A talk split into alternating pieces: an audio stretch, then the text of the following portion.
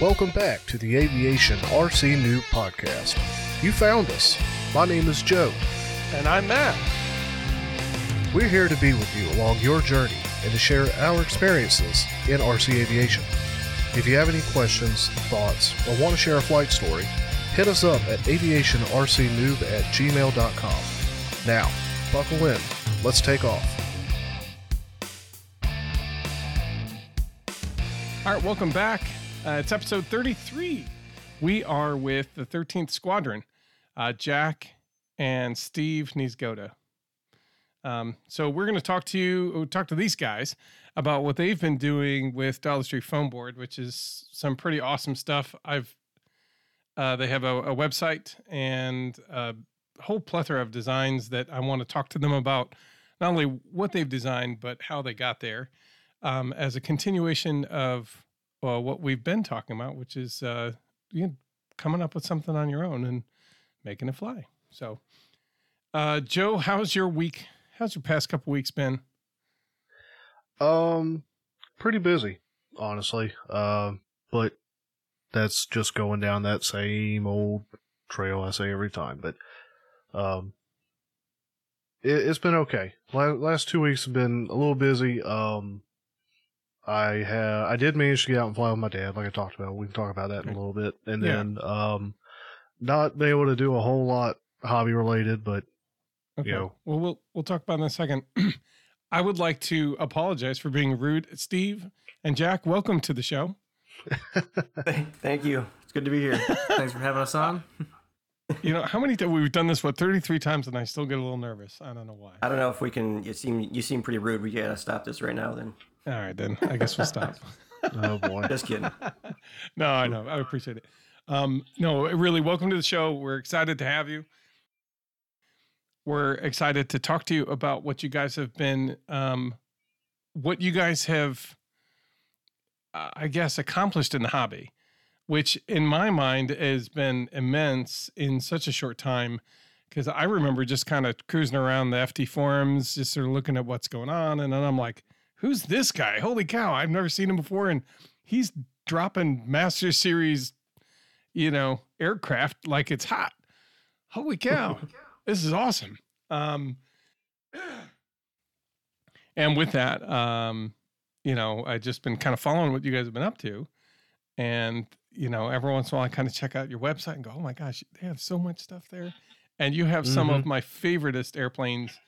I know that favoriteest is not a word, but um, well, why don't we? So, what we normally do is we we talk about what we've been doing in the hobby in the past couple weeks. Why don't we start with you guys?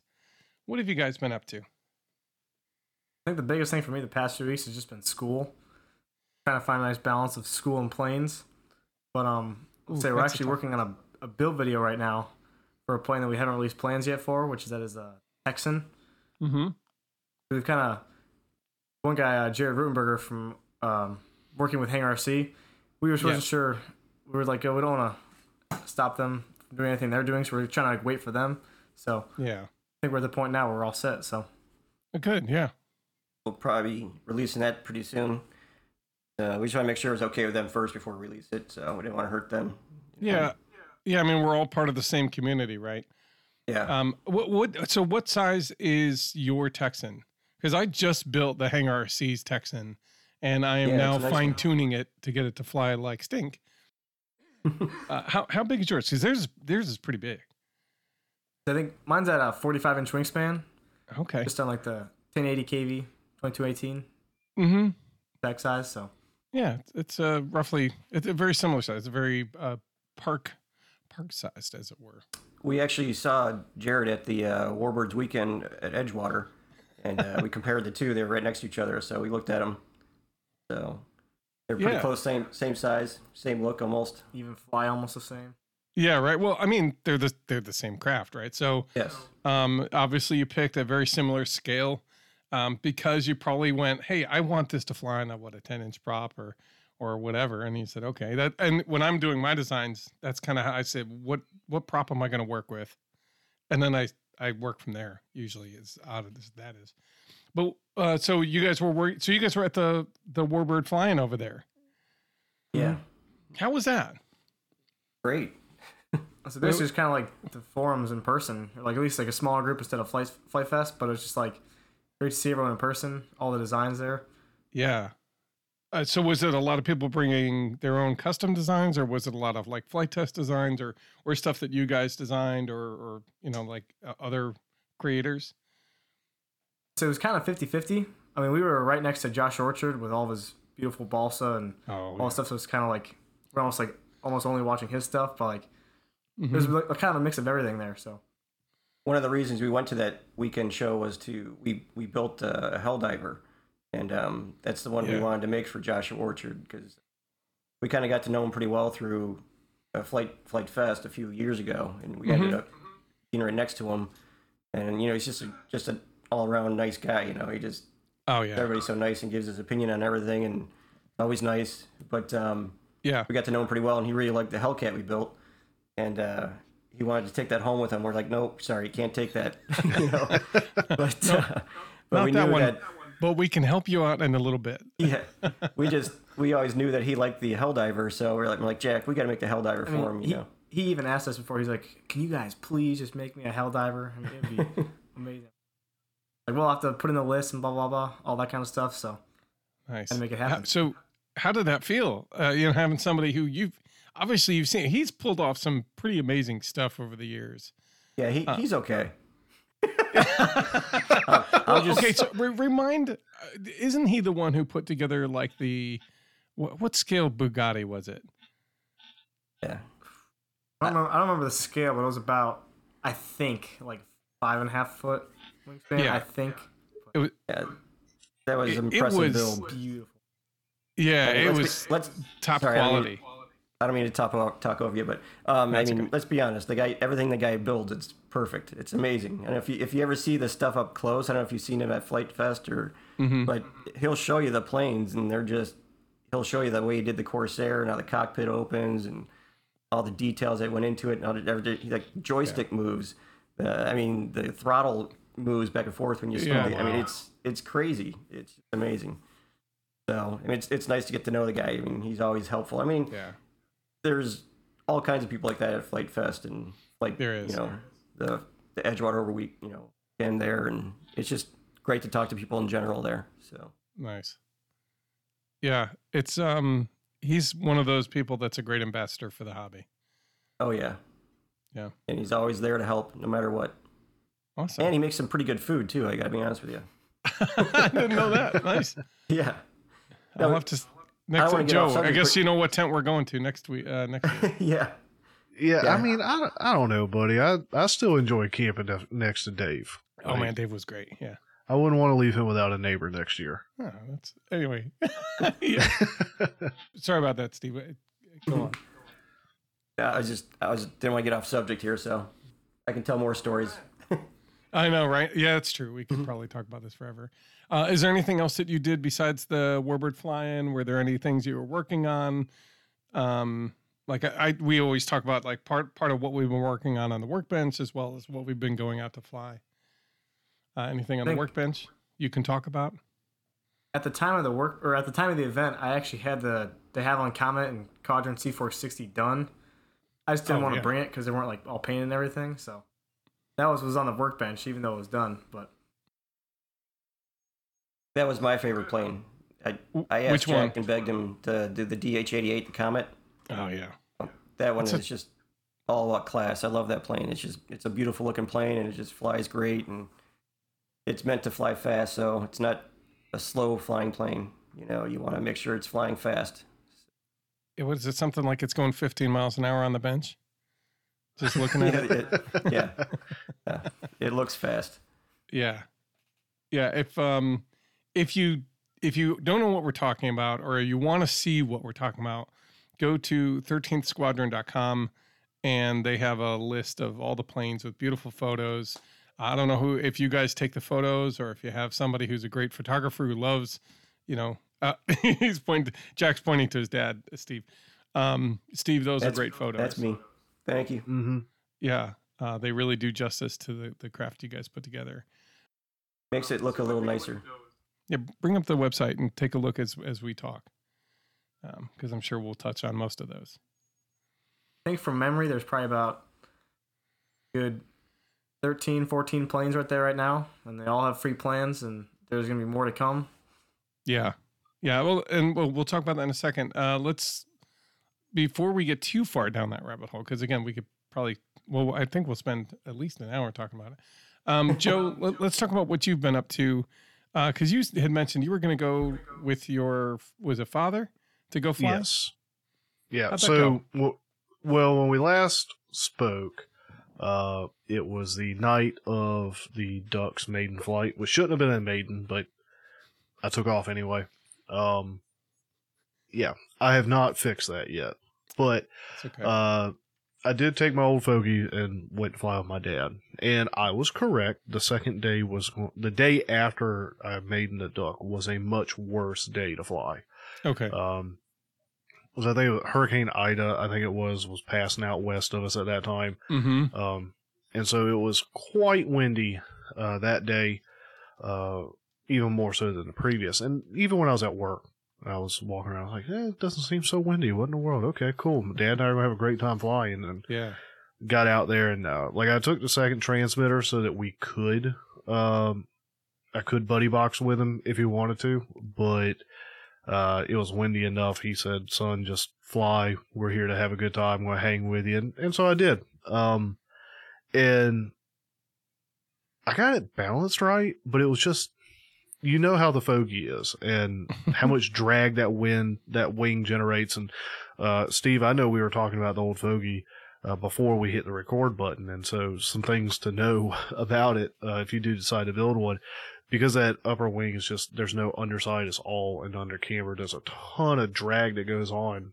And so windy as that day was uh it that top wing was serving more as a kite than anything uh, so it went nose up and it was everything i could do to get the nose to come back down and i flew it around for a while um and then set it down to give my nerves a break uh, the fogey's a cheap, easy built, easy throwaway plane if you have to, but even still, my nerves were racked. One, because my old man's standing there, and you know, first time he's gone flying with me, and he's not even flying.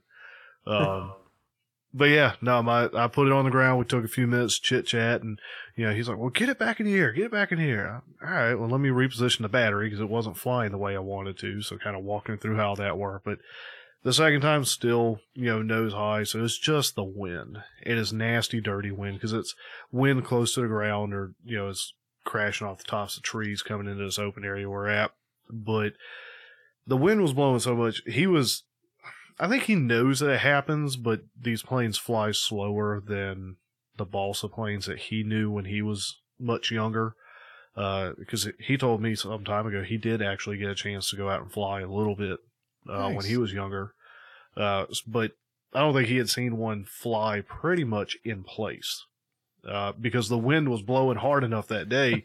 the fogey, I had it throttled back and it was just hanging out. I was more just flying it side to side because uh, the wind was. And at one point, the wind got going enough that the, the plane was actually flying backwards. Mm-hmm. Um, weirdest thing when you see it the first time, but you know that's airspeed versus ground speed. that's right. So um, welcome, Joe, to slope soaring. Uh, right. we don't even have a place to go slope soar, but On a windy day, um, bring out the old fogey, and you got the same thing almost. That's right. So the the the end of that that ended as I was trying to bring it in again for another landing, or I was trying to br- swing it around a lamp pole anyway. Uh, the wind just got rough on it. I knew I was starting to lose it, and I was awfully close to that to a lamp pole that I didn't yeah. want to just smack directly into. Um, and it was heading for it. So right before it was heading into it. I kind of pulled throttle back, hoping the wind would pull it away enough, but okay. I ended up smacking the tail into the into the pole and it ripped it and kind of bent it around and uh-huh. pulled the rudder the rudder cable loose. So it's fixable. If I had the hot glue hot glue gun out there with me, I'd have hooked it up to the uh, the 200 watt inverter I keep in the back of my car now. Dang. That will drive a hot glue gun. it sure will. and I'd have gotten it back in the air, but I I wrote it off as a good day with my dad. Nice. You know, Joe, you're making me proud when you say, you know, if I had my blue glue gun, I just glue and tape and we'd be back in the air. Mm-hmm. it's one of the nice things about the foam board planes. Um, Well, good. Awesome. Is there anything else you've been working on or anything on a workbench? So, nah, no. Not not since last episode, no, to be honest. Okay, fair enough. All right. Now it looks like you've got quite a few things on your list. I don't know. I got inspired as usual through some usually half serious comments, a couple jabs, um, and a handful of you know projects I've just been working on. Uh, was like it Jesse I, again? Was that? Was it Jesse again? Do I need to have words with him? Uh, maybe. maybe. Yeah, we, we every, so what happens is we end up getting start our conversations about midnight and it goes south from there as we pull up Outerzone and see what kind of wacky planes we can find on there. we had a we had a contest on like who can find the weirdest plane, and uh, he started typing in like random words, and I'm like, no, you're doing it wrong. You need to just type in two letters and see what comes up. Put the thing on like show me a hundred of them, and then just start scrolling and see what you can find. Anyway, so we were doing some of that, and uh, we found a couple of planes, and one of them uh, was really stupid simple. It's called the I, I call it the Flying Louver uh, because my idea of a flying washboard is something very different, but they call it a flying washboard, I guess is what the designer called it. Looks like a louvered door if you turn it on its side. Uh, put a motor on it and just let it in the air. Um, and it's tiny. It's like nine inches by maybe 15 inches. So it's a little like yard flyer. And I was like, this would be perfect for the cul-de-sac, which by the way, don't, there's nothing that's perfect for the cul-de-sac. Gotta quit doing that. I know. I really gotta. Um, but uh, so I built it and I designed it uh, at, a, at, one lunch, uh, cut it out that evening, and started gluing it together. By the next morning, I had it ready to go, and so I tried to get it going. It was really wobbly, and I was not able to get it uh, fully full successful flight. It did go airborne, and it did come around, and I had moderate control for a short while, but then I think something shifted weight wise, and I went downhill. So. Um, mm I haven't repaired the Bandito. I also got inspired to make an uh, Wright Flyer, but using the Easy Power Pack. So those uh, 1020 motors with the little tiny, the little tiny props and the, yeah. So, yeah, I built one, and uh, I couldn't find the CG. It just I couldn't get it to fly quite right. Hmm. It would nose up or it would nose down, but at no point would it just glide all the way across and, the yard. I mean, how how big of a shift was it? Uh, in your how big of a shift of the CG was it to go from nose up to nose down? No, no. Like, it, the the seat the balance point was the same, but all of the flights. It, it just, just, handled differently each time. Yeah, and and I see I'm looking at Jack and Oof. Steve, and and Jack built one, uh, 50 inch, right? And then did you find something very similar? Well, it didn't even get off the ground at all, so it's more of like the the CG like the from the front view the CG was so low that like the, the props were so up high that whenever you try to throttle up it would just try and nose over. Right. So, like throttle up really fast on takeoff and then it just maybe maybe may have tumbled and rolled and broke. So yeah, mm. yeah, and it's a delicate structure all around. Like unless you're doing a cable stay stayed deal where you actually have like uh, yarn or not yarn threads and sticks basically because that'll keep it pretty rigid if you do it right. But if you're doing the foam board version like we were, I mean, there's no, I don't, what do I need that for? The thing's 18 inches and weighs less than 50 grams. I don't, I don't need any of that, right? Uh, anyway, so I, I, used half barbecue skewers to do some of the the landing struts and some of the pieces there, and that helped. Actually, it, it was actually far. I nose that thing in hard often, and it it held up through some of that. So I was pretty impressed. Uh, I'm going to keep at it because it seems like there was a there's a lot of people who were kind of go, oh, whoa, cool, you're doing that. Which I'm sure, Jack, you got a lot of people reaching out, going, whoa, that's a cool looking plane. I how did it fly? You know. Um. Yeah. Uh, you always tell that if it didn't fly. I think I think it would have flown as a kite, but whenever you put the power into it, it just nosed right down into it because of the thrust yeah. angle of the. It just nosed it.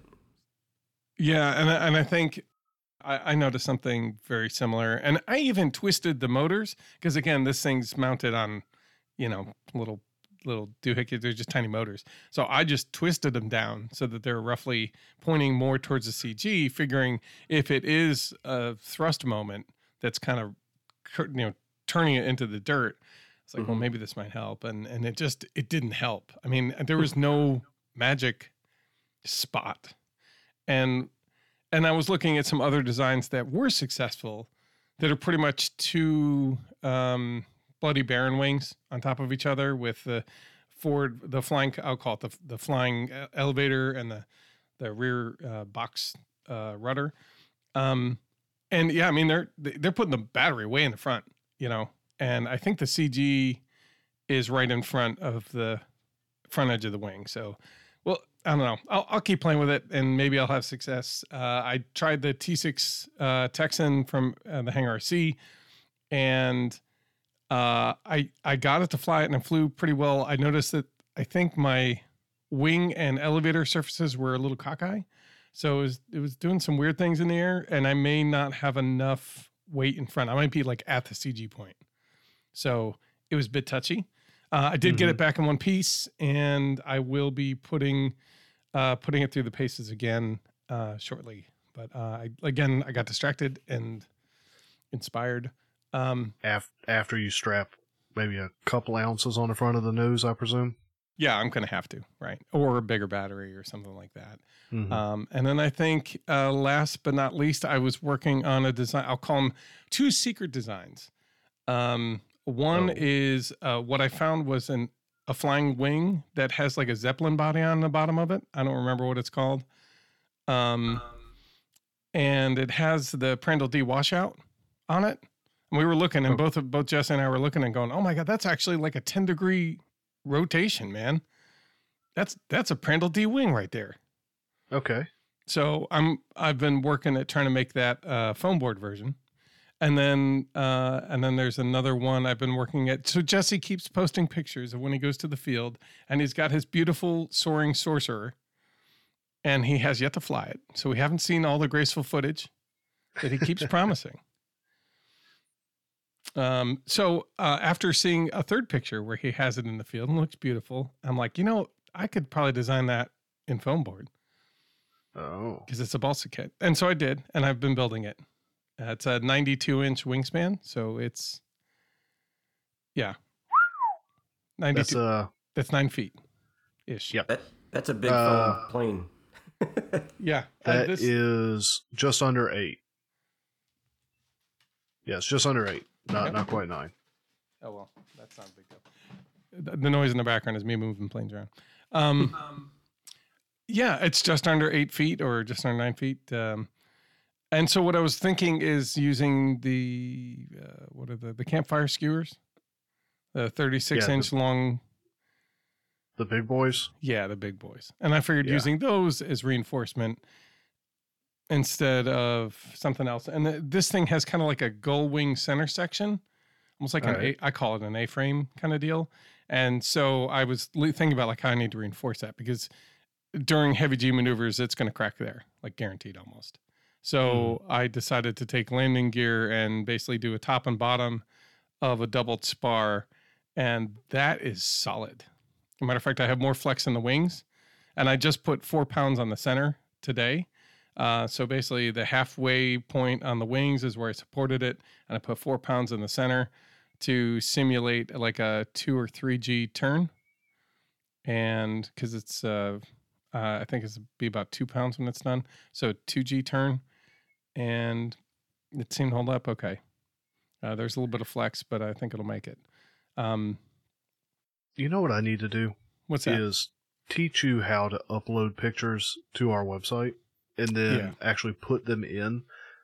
Because I don't know if you've been by since I did the duck, but I, I did a page on the duck where it's just sticking the pictures in. But you you'll talk about those things, and then it'd be great if we got them on the website so people can go and see what you're doing, who maybe aren't looking at your YouTube videos.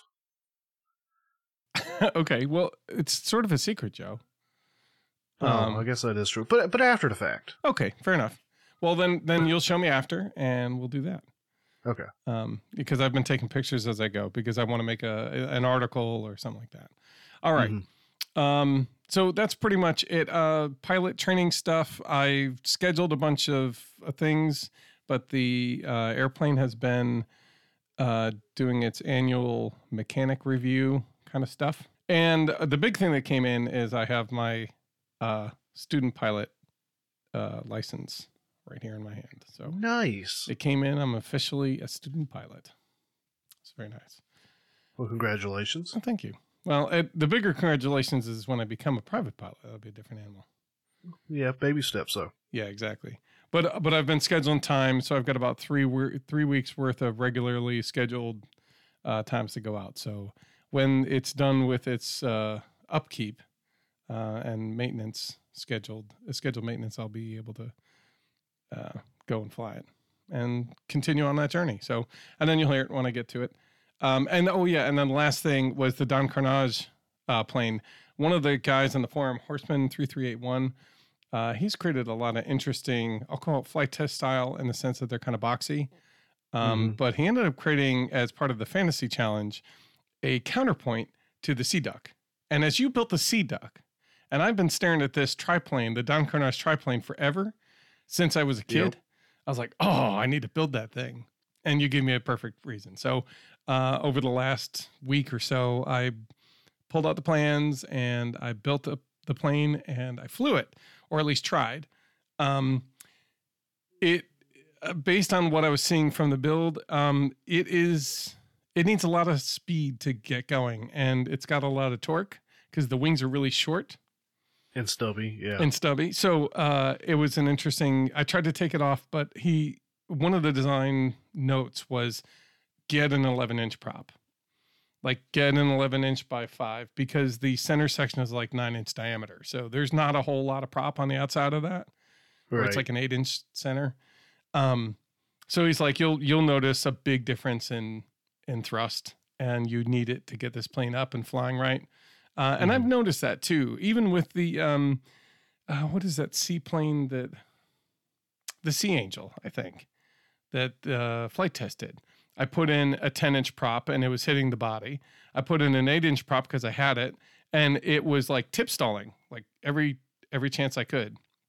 And every right. time it was tip stalling, it was because it was at the threshold of the stall thrust. It was a little bit more, but anytime I had to reduce it, it would it would tip. So at the nine inch, which is what they recommend, once I finally got that prop, it flew great. Funny how that works. So okay. Yeah, with any luck, you'll you'll hear uh, success with that. Uh, same with uh, you'll hear me gushing about the T6 Texan, um, as well as uh, I've got um, once these other ones are kind of tested. Uh, I know one of the things I've been looking at, and we'll talk about it, uh, is the P61 Black Widow is one of my favorite planes, and um, Jack, when you posted that, I was like, oh, oh my gosh, there it is. Uh, and I've printed out the plans, and I'm gonna be get I'm gonna start on that build uh, very shortly in the next week, I think. That one that one's a fun one because it's, it's basically actually pretty simple all around. It's just the the booms are just you have to take your time on those. Yeah, that that was your comment. Like roll them and then let them sit, and then roll them more and let them sit, and then if they're not quite enough, just roll them a little tighter and then leave them overnight. and leave them overnight, and then with any luck, you'll be ready to build it. So I I I did see that, and I appreciate that because that's and that's a cool thing. That like that's the tip that the guy who's never built one like you need to know. You know, mm-hmm. th- this plane needs this kind of tender love and care, and if you if you be patient, um, you'll be rewarded. So, um, yeah, that was one of his first major. Oops, sorry. No, no, go ahead. Go ahead. So that was one of his first major master build planes that he really went serious with, and I kind of pushed him on that one too. I know he liked it, but I like that one a lot too. And I'm like, Jack, you got to make this one. And of course, when he made that, I go, I go, this is my favorite one you've made. And then I kind of yeah. say that after every one he makes, but it's like, you know, it, it just the P61 is just a classic plane. You know, I think I liked yeah. it when I used to watch Baa Baa Black Sheep back in the day, and they used to have it on there every once in a while, and I was like, oh, that's just a beautiful plane. Yeah, there's something about it. I mean, some people think it's like weird and ugly looking. I'm like, I don't know. There's something about it that looks sleek and dangerous. That's what's beautiful about it. It's weird and ugly. yeah, uh, I think we we we uh, run in similar pack. If you notice, almost all the planes, I'm like, "Ooh, look at that plane." They're the weirdest, oddest. Yeah. Yeah, they're my favorites. Nice. What was that? That octagon high uh honeycomb shape Oh, the hexy. wing thing. The hexy? Yeah, it's it's like three hexagons with little winglets and a big hexagon, like a hexagon on the back for a tail, tilted just so. Uh, I never did find that magic spot. To ma- I, I need to get back. I actually pulled it out t- the other day, and I was like, I'm going to toss this, and I'm like, mm, maybe I should just double check the servos work and try it again. Yeah. maybe make it bigger. anyway, um, so if you're listening uh, and you attended the build night uh, this past Friday, awesome. Uh, I hope you had fun. I know we always do.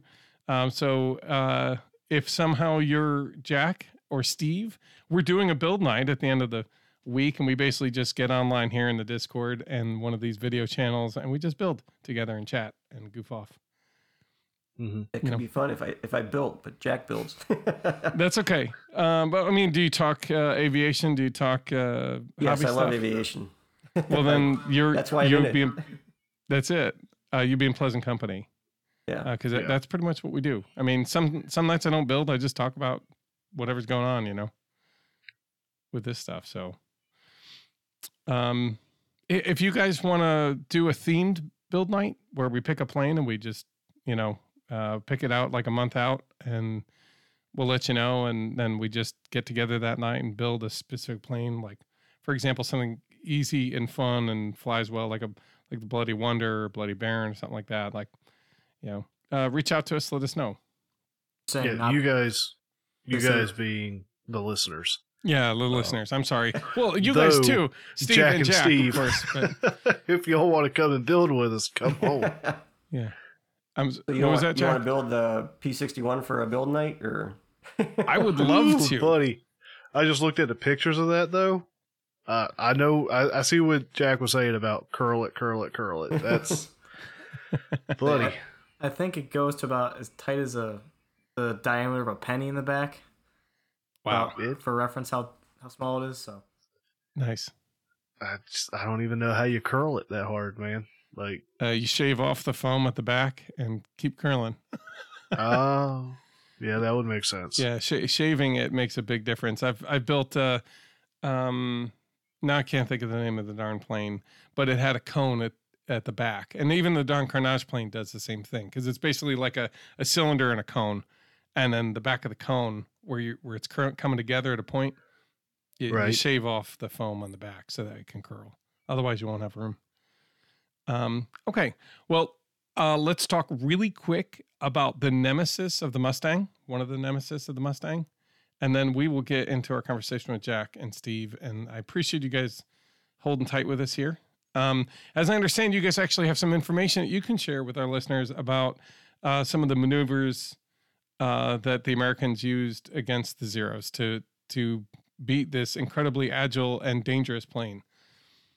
Um, which one See. do you want to know? well, uh, l- well, let me go through some of the specs, and then I would like the the two you shared with me earlier.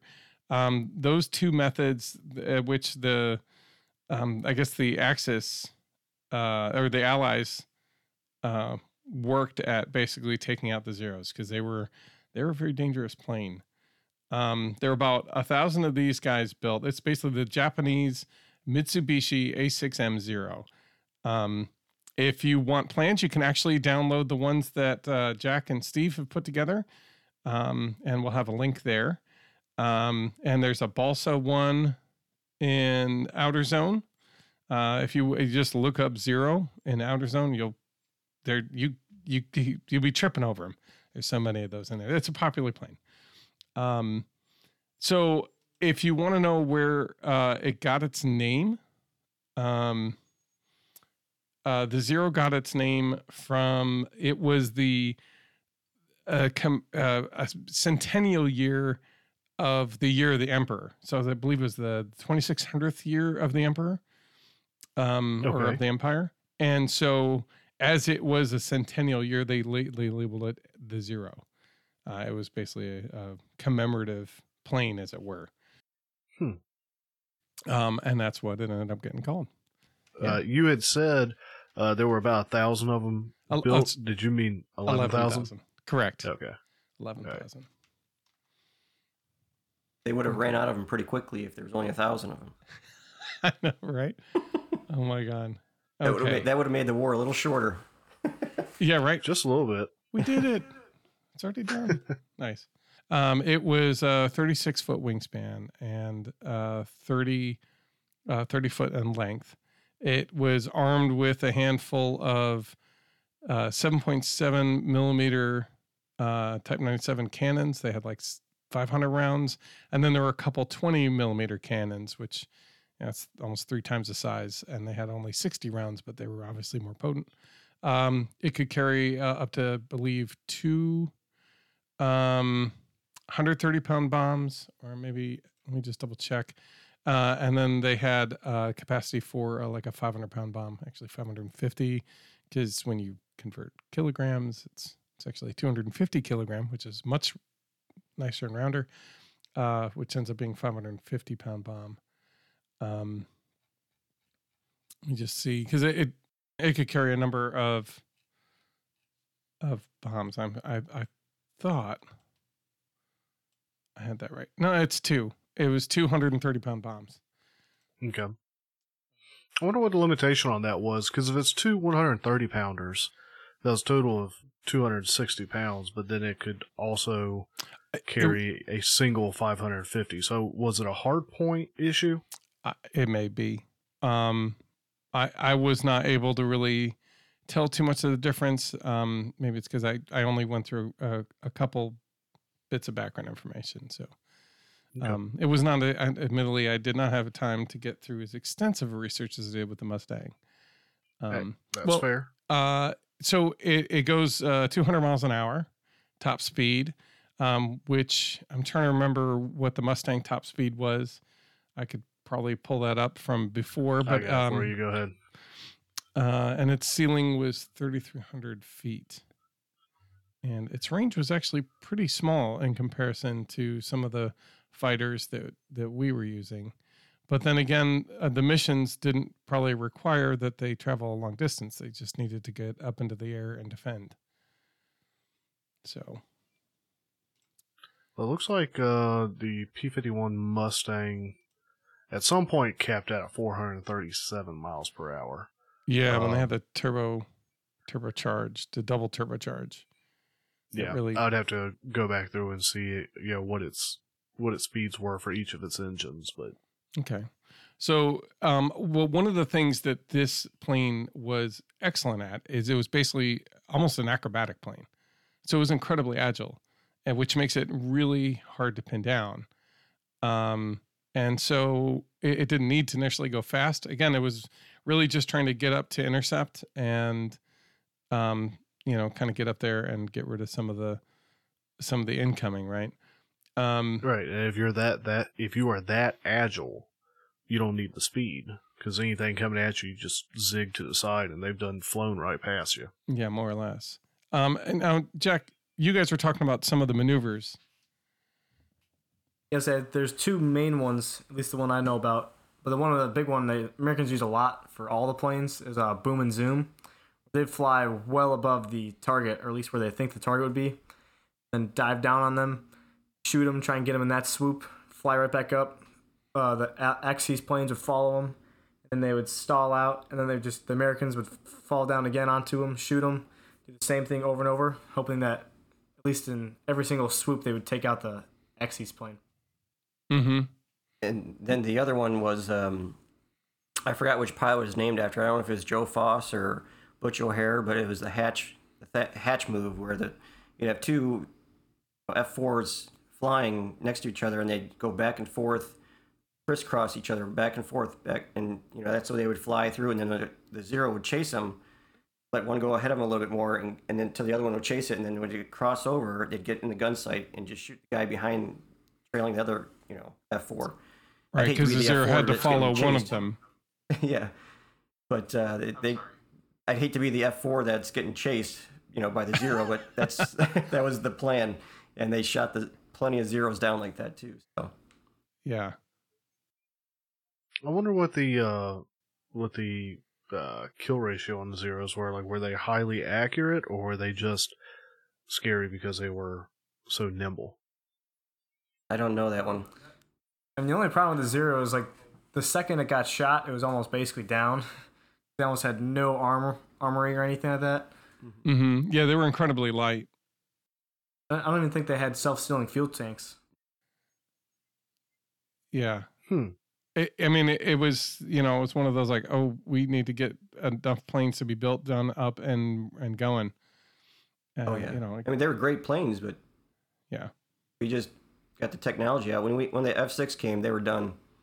F six could outfly them. They could go higher yeah. ceiling rate, and they they'd climb, and they'd think they'd be able to climb up after them, and they would stall out before the F six would be able to keep climbing. The F six would just turn around and get them when they're diving down, and just shoot them out of the sky again. F six still couldn't outturn them or anything like that, but right power of it. Yeah, yeah. I mean, and that kind of gets to a testament of, you know, what is it that's going to win a battle, right?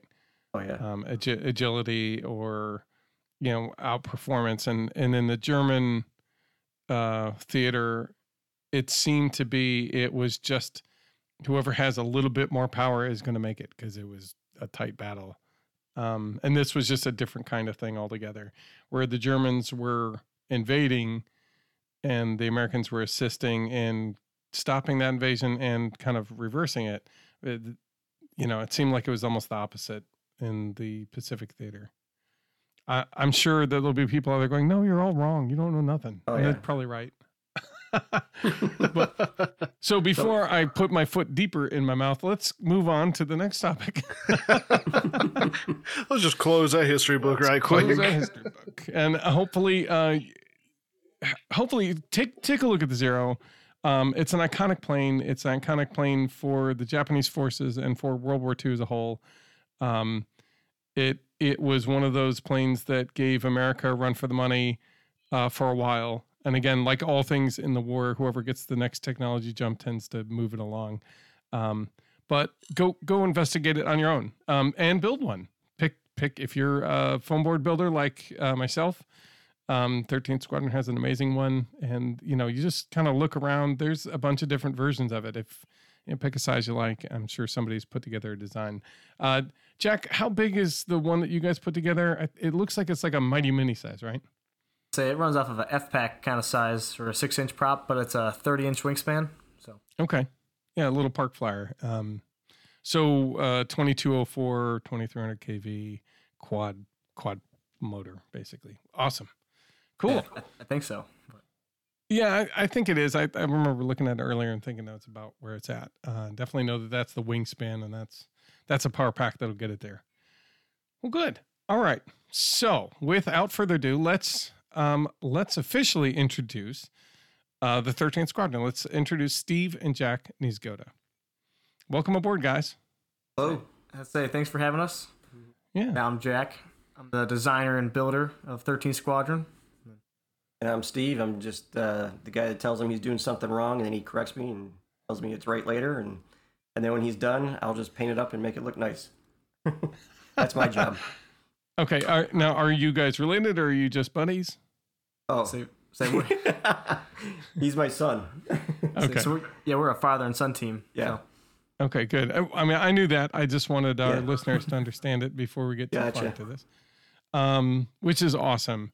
And honestly, you know, uh, that's part of what I love about this hobby is it's really, um, it's pretty easy to to get others involved. Like Joe, you you're, you're getting your dad involved and realizing like, oh no, he's actually he's done this before.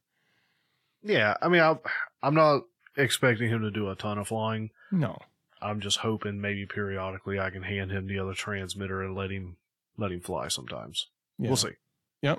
But no, but, it. I mean, it's great that that father and sons, and this is sort of some of what I've seen in uh, Flite Test, but also uh, having gone to Flite Fest, like I saw a lot of parents and children um, mm-hmm. of various age groups, and so seeing you two doing this together, it's it's good. It's an inspiration. Nice. I kind of learned it from my dad. My dad, he was flying RC planes since he was a little kid, you know, and he ended up being an engineer at NASA. You know, he's basically a rocket scientist, and he was sending stuff up in the space shuttle. And then he got me interested in airplanes as a little kid myself. So I never, like I think I told you before, but I don't really fly. But I've always loved aeronautics mm-hmm. and airplanes because of my dad. And um, right. mm-hmm. you know, now I I've always gone to air shows and stuff. And then when Jack started getting older, he's gotten really into it more than I thought he ever would. Obviously, because amazing mm-hmm. stuff with it. But it's nice to have a whole father son thing you know, going on with him too with aeronautics. So it's kind of passed on through the generations. And my, my dad still looks checks out what Jack's doing and he's amazed by it. And my father-in-law yeah. also he he loves what Jack's doing. He's always raving about him. So it's it's just a nice nice hobby to have, and it's just so fun to you know just react with your parents, and it's easy easy to do. It's just nice bonding to do with your parents and family. I'll say every generation can like it. Yeah. Yeah. Grandparents, parents, kids. So yeah, awesome. Mm-hmm. Yeah, and that's that's. I guess that's part of what I'm excited about it. Um, my kids have not shown much interest, um, but I know it's something that's in their lives, and uh, you know, it's one of those things they may come around to it and they may not. I know I'm enjoying it, and with any luck, it'll kind of. It, it's funny because I I do have another son, and it's funny, but he's he's not interested in the flying and stuff at all. But you know, he he likes it a little bit, but he does it. He's not involved as Jack is. You know. Right. Well, then you know, I'm as as each kid is a very different person. I think. Oh yeah. Uh, you know, we all kind of realize we're like, whoa, those all the all the things I figured out with this guy, I can't apply to anybody else. What the heck? Yeah. but no, but that's good because then I mean you've got this bonding, this thing you can do with Jack, and obviously I'm sure you have something very different, Jack, that you're just like I don't want to do any of that. So you guys go you guys go do that. You want to skip rocks? Go. You guys go. or whatever it is. Mm-hmm. Um, okay, so uh, we hear kind of how you guys. Uh, so Jack, what got you in the hobby?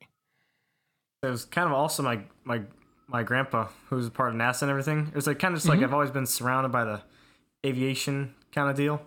Mm-hmm. I mean, he had a RealFlight. I think it's like five at his house, and like every Christmas or Easter, we'd go over there and just kind of. I'd be like, "Oh, can you set up the simulator, Grandpa?" And I was just like, yeah. sure, yeah, kind of thing. I didn't even think much yeah. at the time. It was just kind of like a video game basically for me at that point. Right. But then kind of always surrounded by that. Then um kind of was just like looking at the web and like got into RC cars, and then a boat, and then the drones. And the drones is kind of where I like at the uh, aviation kind of aspect because I looked found Flite Test. Kind of was like, wait, I can plane or foam board or cheap and that kind of thing. So yeah, it was just like right. that was probably the biggest stepping stone, I guess. all of a sudden, like the door opens wide, and you go, "Wait, I can do almost anything I can dream up." Wide open. So, so the flight the Flite Test planes, I assume, then were your first flying experience. Which one was your first of those? Like, what was the first plane you built and flew? The Nerd Nick slash Flite Test MiG three. Oh wow! I I didn't for really a Nerd Nick out the gate. It's sort of the first maiden was at a uh, park right next to the highway, and I had a four cell. It was like a setup to go 90 miles an hour. Uh huh. I know. but like, I only had like the simulators on my phone that I can really get a good grasp of. So it was like, and obviously I was shaking so much at the launch, and like, yeah. I took off and immediately turned because of the torque, and then like may have almost hit a fence. So. it was pretty funny. I have a, we have a video of it just taking off, and it's like I got my GoPro set up behind him, and he just it takes off real quick, and the, like I said, the torque just turns to the left right away, and he yeah. just barely misses this fence, and it, it, flies up over it, and then it he just tries to get it a really hard time to get it stable again. Then he just small gets it to fly down slow, and it just barely just bumped its nose into the fence, and he's like he just looked at me, he's like all disappointed. he was like, but it, it was fine after that. We got it flying back up again. Dude, well, there is I, no need to be disappointed about that. If you made, if that was your first airplane, really, you know, and you hadn't simulator aside, because hey, I I, I kind of walked into this whole situation with simulator experience, thinking mm-hmm. that was going to be, you know, enough, and it wasn't. So the simple fact you took a plane off, flew it, crazy though it may have been, but got it back on the ground in one piece with no damage other than it tapped the fence. You're good, bud. After that, I put a three cell in it instead of four cell, and then flew it. like, Make oh, it a little so easier for you. Now, I, I do have to say, he did fly he had a little foamy Mustang. I don't know what was it. It was the ParkZone X Mustang. Oh yeah, the little guys. That's the one of the But first ones he flew I on. still, I at that one, I didn't know what ailerons were, so I tried to. I was thinking that the the rudder was still on the right side, or mode two or whatever. But then um, I may have tried to take it off and immediately just barreled over straight into the ground, broke the motor shaft. Yep. And what? Why do we? Why you spend this much money? You can't fly it. So Oh, no. But I thought I could. yeah. Yeah, it's like I, I thought. I thought we had this. Dang. That's all right. Who knew it was four channel? Yeah. Yeah. That's what the other channel does. Nice. Um, okay, so you guys were talking about being able to go up to um Edgewater. up to Edgewater Park. Where did that so that must mean either you took a special trip or you're pretty close. Uh, where do you guys live? Or what area of the country? Yeah, we're from Cleveland, Ohio, but um, we're probably Nice. about an hour and a half ish away from uh, Yep. Edgewater. So Okay. Nice. That's nice. It's a nice place to go and fly whenever you need to. If you got some time to go, it's you spend a day out there and fly, and it's it's close and it's a beautiful place to fly. So Yeah. Joe, what was it? 10 hours? I mean, yeah, and well, I guess we were right down the street from Edgewater. You said Yeah, it's it's right next to where Flite Fest is held. yeah, Um, okay. yeah, so we yeah, can't. let, us just go up there just for a day of flying. you can camp there. Yeah, we and I know I know we will at some point. Um, I think I need to get my boys on board before I can uh, really make an event of it. I think. Yeah. I'm working on it. Um, well, cool. Okay, so we learned about you guys. Um, Steve, you you are the one who. So, what do you do? You said you don't fly. You just sort of put it together. What is it? Do you just build them? No, I don't. I don't build them. I I just uh, I'm a person that Jack looks at for an opinion every once in a while. I like he'll build. He'll start building, you know, and I like go, that doesn't look right, and he'll say, "Shut up, Dad." but and then uh, then maybe he'll come back and look at you and say, "No, maybe you're right," and then um, but I mean, I I'm uh, I'm I'm- basically I'm a graphic artist, and I I really Okay. pay attention to detail, and I've always liked scale. I always told my dad to build like a a scale plane, and I'll paint it up for him, make it look really nice, but he never did. So, but now I've got Jack building all these planes. I'm like, great, I can like put some scale detail into them as well. So I always like the painting part and the the looks of what the plane looks like. So that I've always liked that part of it. And um, Okay. I mean, I, I like all kinds of airplane stuff. I mean, I like photography. I like the photography of it. I like Yeah. a whole bunch of stuff. I I just always liked airplanes since I was a kid. I just I just can't fly them. so right, right. you know, and I, I do I do enjoy watching Jack do the building. So I kind of know how to do the building, but I don't really Sure, build. you haven't- so. You haven't done it. Um, okay, so do you help Jack make the plans then, or is it just Um, making the final product look look really awesome? He draws them up. I- He, he Okay, you know, I I'll be on, okay for the first first plane he did for Flite Fest. The first one we ever did there was a Stuka. Mhm. That was back in 2018, I think it was. yeah, And I I did draw those plans up. And um But it was more of me telling him what to do and yeah. me being frustrated that I didn't do it the exact way I want. But it, it worked. go go over. No, a little bit further. Yeah. No, that's not right. So All right, you know what? From now on, I'll do it myself. Yeah. So it, it kind of generated more to over to Jack after that plane. So I mean, if he wants to tell, the, he could tell the story. Say, I actually Yeah. watched Nerd Nick's, I believe it was like five or six part series on how to design foam board airplanes. And that just kind of gave me a good basis for Adobe Illustrator as itself and just how to go about designing the planes and all the pieces and stuff. So So I, being an artist, and I, I work with Adobe Illustrator all the time, so I, I know how to use that program. And then, um, Okay. So I showed Jack a few things here and there, and then of course, kids these days they all go on the internet and find out all the tips and tricks and stuff, which I could teach him too. So if he did have any problems, I'd help him out with a few things here and there. But you know, within a week or two, he was already building and designing his own plans. So I, I was happy with that because that that takes a lot of time, and to have him just Yeah. go there and do it on his own was great. You know, took a lot of time off my hand, and with him being home sometimes and I was at work, it that saved me a lot of time from working on that. So he started Yeah. doing it on his own, and he's been doing it ever since. Yeah, very good. Um, so Jack, I guess that that means that you, so you start with a plan, or you start with a plane. What what causes you to select a plane that you want to make? I'd say after about. I guess that's the beginning, right? So yeah, I'd say after about a month of trying to figure out. Well, this this is like as I'm designing another plane. Like I'll be figuring out for a month which one I should do next, and then deciding that one wasn't the right one, and then go back and see. But I mean, I more look for like right now. It's at least in the beginning, it was more of planes I just really wanted to do at first, like the P47 and the C47, mm-hmm. just because they're so. I mean, at that time it was all curves and it was just new. But um, yeah. I I kind of tend to favor the planes that are like not known but still very well known. Like the P61, it's very well known, but it's like not seen. They usually more think of a P38 first when I think of twin boom kind of thing. So yeah, uh, there are not many RC models of that plane. Like looking around commercially available, like if you want to go get a P61, good luck finding it. Yeah. I haven't seen one on E-flite or or power. I'm blanking on all the names of the different hobby companies, but you know, I haven't seen too many. There's not many.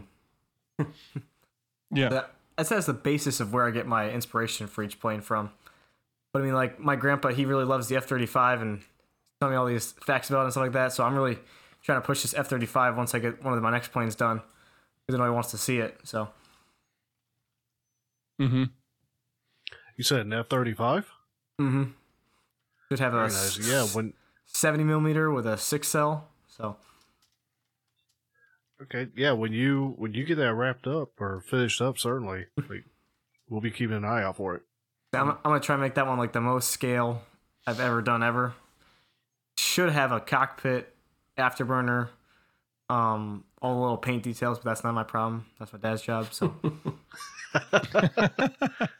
have have you considered putting LEDs in the cockpit? Yes, I just don't know how to do those. I'll try and figure it out. So, right, yeah, I've, I've been kind of trying to figure some of that stuff out myself. I was hoping you guys have some tips. Go on the forums, um, you'll find them somewhere. I know there there is, and there's a bunch of people who like apparently they live, eat, breathe, and sleep LEDs. They just know. Oh, they yeah. just inherently go, "Oh, you just do this." I'm like, that's easy for you to say. Yeah. You know, um, so how how often? So how long is your build process? Like you you start with an idea, and you start, I guess what putting it in Illustrator and what do you start with? Yeah, so I usually start with a, a three view from like the web, just like a standard front, uh, side, and top view. Which then right. you have all the angles of the planes that you really generally need. Um, I'd try to look for one that has a uh, formers on it or like cross sections. But you don't need those for some of them, but um, it just depends on the plane. And then from there, I'll just put in the Illustrator file, and then um, mm-hmm. the the easiest way to make the Master Series style is kind of make like a connect the dots kind of image. Like you'll take uh, horizontal lines across the fuselage and like okay. see where you want the seams to be. And then from okay. there, it's like just adjusting those lines. Usually, I draw a center line first down the middle of the plane, so that way they're the there's like equal space on both sides of the line. Okay. And then from there, and then, just, so that's like looking at the cross section. There's a center line. Yeah. And then mm-hmm. you have a, a, longitudinal line going from the nose to tail. And you mm-hmm. you slice that at where at what uh common breakpoints in the curves or I think for mine it's just like the tops of the fuselage, like the side of the fuselage. Okay. So it's basically just like from these lines you'll get the height and width of all the formers. And you can add as many lines as you want to like see how many seams you want or just how frustrating it'll be making all the pieces in the end really but I got you. The the less seams, the better for but, for starting out, I'd say. But but you want to pay attention to how many like the characteristics and the silhouette of what the plane's going to look like when it's flying by. So you can put as many seams in there as you want, but the less you can do, the better. And plus, it's an easier build if you do less seams. Yeah. Okay. So you so you cut the formers uh along basically along the length of the fuse, right? Mm-hmm. Okay, and then you you make those after you've kind of figured out how how many facets you want to put on that thing. Um, yes. Yeah. Well, before you say then, any more, those formers are going to be put on a box frame in the middle. Okay. So, so you, have those. I was wondering place, the place to put those mm-hmm. formers. I was wondering if you make like a little plus in the center, and you you literally make a like a plus that goes the length, and then you put the formers on that plus, or do you do a box? And I was wondering, you know, obviously you do a box. I'll say later um, in my builds, or recent ones, I've done more of like a T kind of style, mm-hmm. just to get like basically just an I beam, just without the top part of the eye, I guess. So it's a T. But okay. um, I mean, unfortunately, the, the the seam lines is almost just basically the start of the build, because like the seams just kind of let you know like where it's going to line up on the plane. But then if you have the wings, it's like, do you want to have the seam go on the wings? It might make it a little more difficult doing that. Because mm-hmm. I use like the Betty Bomber has one piece stretching from the front of the wing all the way to the back and even more. So that way you mm-hmm. don't have to mm-hmm. like add the complex curves going around the wing. So. Okay, right. Something to think about too is when you're building or designing it, usually the front end section from the front nose to past the canopy or something, usually you have a box frame in there. And then past that, a lot of people I see on the forums, they keep building the box frame way back to the tail section. You want to try to avoid that if you can. You want to keep as much weight off the back section as you can. It doesn't take, you don't need much strength past, you know, the wing. If you can build like a tube of some sort to go back, that takes a lot of weight off the back end. And um, okay, so that helps out a lot. Okay, okay.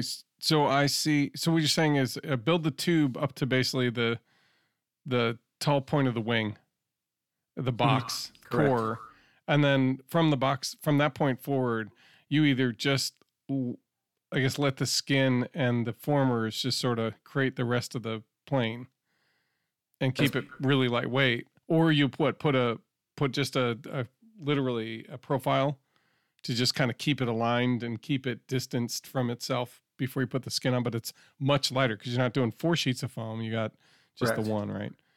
Mm-hmm. Okay. Yeah, nice. so one of the build videos, one of the build videos coming up is the AT6 Texan there, and you'll see in the video he's got like a T section in the back, and it so you you kind of build the whole back section off of that T section, and it so it doesn't have much weight, and it kind of just forms around that T section and the formers around it, and it's mm-hmm. going to slide into it because for repeat, repeatability reasons, you need to have you can't keep building that box frame back there and then trying to build the skins going around it because it, all those skins have to match up perfectly if you do a box frame. This way, yeah. if you build it separately in the back, you can just slide it in the back, and you won't have to worry about repeatability. It'll repeat easily. It'll look great, and you won't have to worry about things not repeating correctly if you do a formers yeah. in the back. It's it's really kind of hard to explain on a, on a video here or on uh, audio. I know, yeah. Well, but, I, I see what you're saying is you just um, by having that alignment piece, basically, it allows anybody to take what you've done and reproduce, as well as you. Just I went, I need another one, so let me just quick build it. Um, it allows you to not have to worry so much about keeping the rotation on your formers correct. They don't mm-hmm. have to perfectly align because the, that core T or the box is what's keeping them aligned already. Mm-hmm. And it makes it simple and easy. Yes. So then the nice thing about that is once you're done with the well, done with actually making the back skin piece, you can mm-hmm. just go ahead and chop off that T and the as long as your molded piece is right, make sure that's right first. Um, you can just chop chop off that T and it'll save even more weight in the back. So. Oh, nice. Uh, mostly, you guys were talking about uh, uh, having the former and the box, having the strong core only up to basically where the CG is ish. And then always and keeping it to uh we'll call it a bare minimum on the back half. Um, yeah, I mean, it, which which is think, go ahead. I was gonna say I think the box goes a little bit further back, like maybe to the back of the wing, but not past the center of gravity. But once you get past there, you want to kind of stop building the box there. You know, and yeah. you kind of make it as light as you can from the back section on. Right, having it be either a profile or a T to just yeah, mhm. or even nothing. Yeah. the, I was I was saying while we took the break there, I was telling Jack, I said the Betty Bomber that we made, that thing has no support in the back there. All it is is formers holding that on and yeah. just glue. So what's uh, all. so what size is the Betty Bomber? What, what kind of wingspan? Five inch wingspan. Okay, so it's it's a like a ten inch prop size six inch prop size. Yeah, but the, but there's how many how many props are on that? There's Oh, just two of them. So okay, two little uh, F pack motors. So okay, but I mean it's that's a I mean if it was a single motor, I'd probably be trying to run it on an eight inch or a ten inch prop. But You yeah, no, put it on there if you want. yeah. Well, cool. Okay, so how now you've got a former, right? But I know when I'm I've designed a couple planes that are I'll call it Master Series style with the box core and the the formers, and then kind of wrapping the skin around it.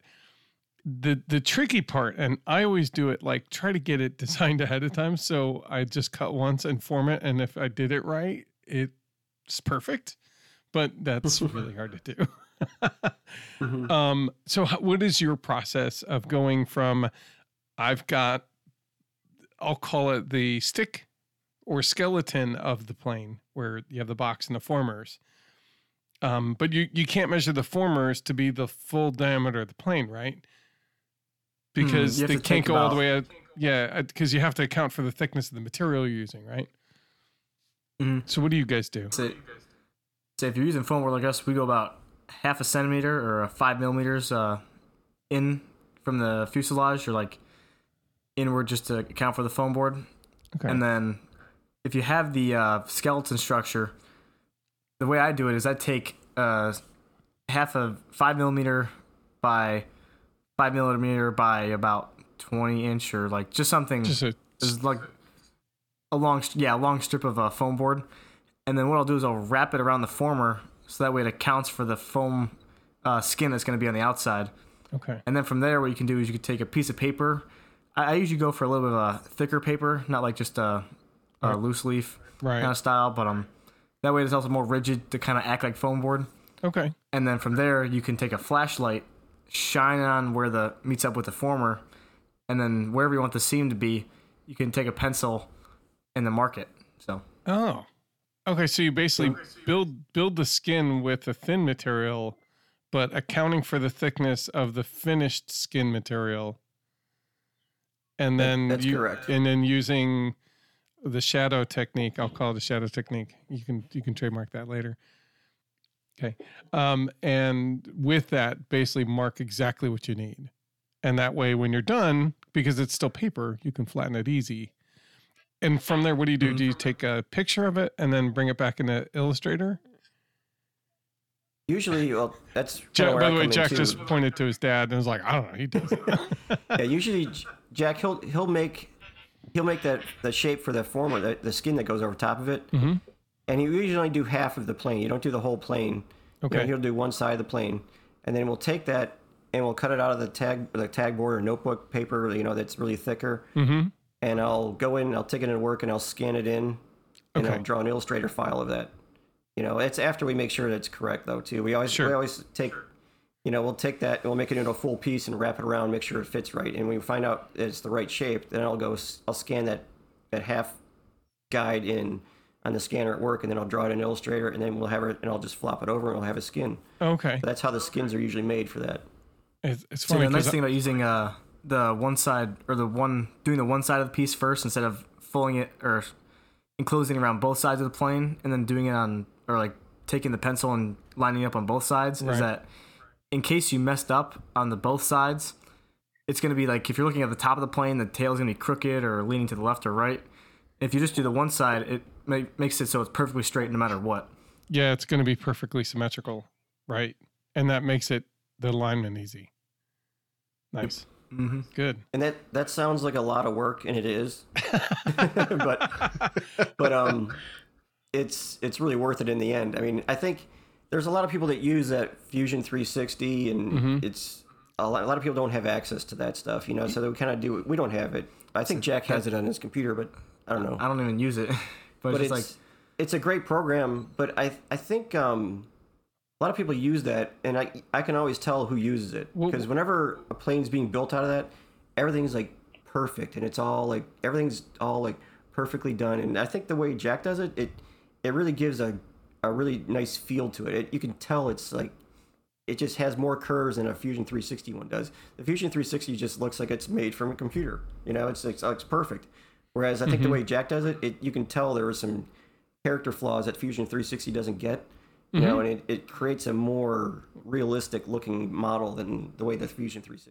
Because I think it get the Fusion 360 gives it shortcuts to make it, you know, a certain way to make the computer the computer reads it that way. Whereas the way Jack does it, it's more realistic looking. I think that's my own personal opinion, but Yeah. you know, that's what I think.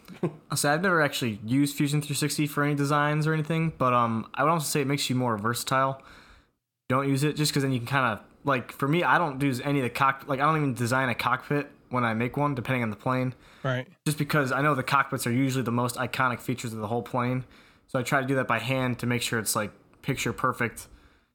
Even though I don't design it and make it perfect, it's just like the visual aspect of making sure it's perfect Right. um, you, if you could do that by hand, it's so much easier than using a computer, having it not uh, work well. And it's just like, just a little easier in the long run.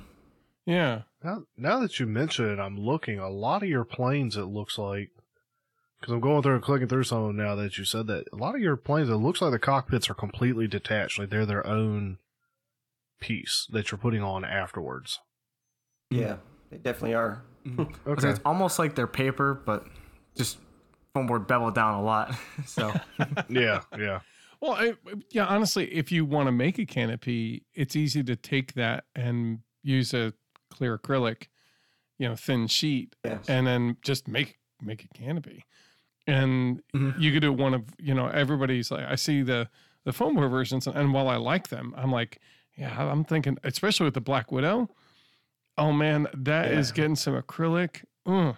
I'll tell you what, because I mean, half of that, the whole p- point of that plane is a reconnaissance plane and it has so many windows it's it's meant for taking pictures of everything everywhere all the time Yeah. and i want to I'm, I'm looking forward to capturing that with you know using acrylic and then kind of maybe taking some of the leds i I ended up buying like leds with those little uh, fibers fiber optics oh yeah. and kind of running a couple of those around and seeing what kind of effect i might be able to get.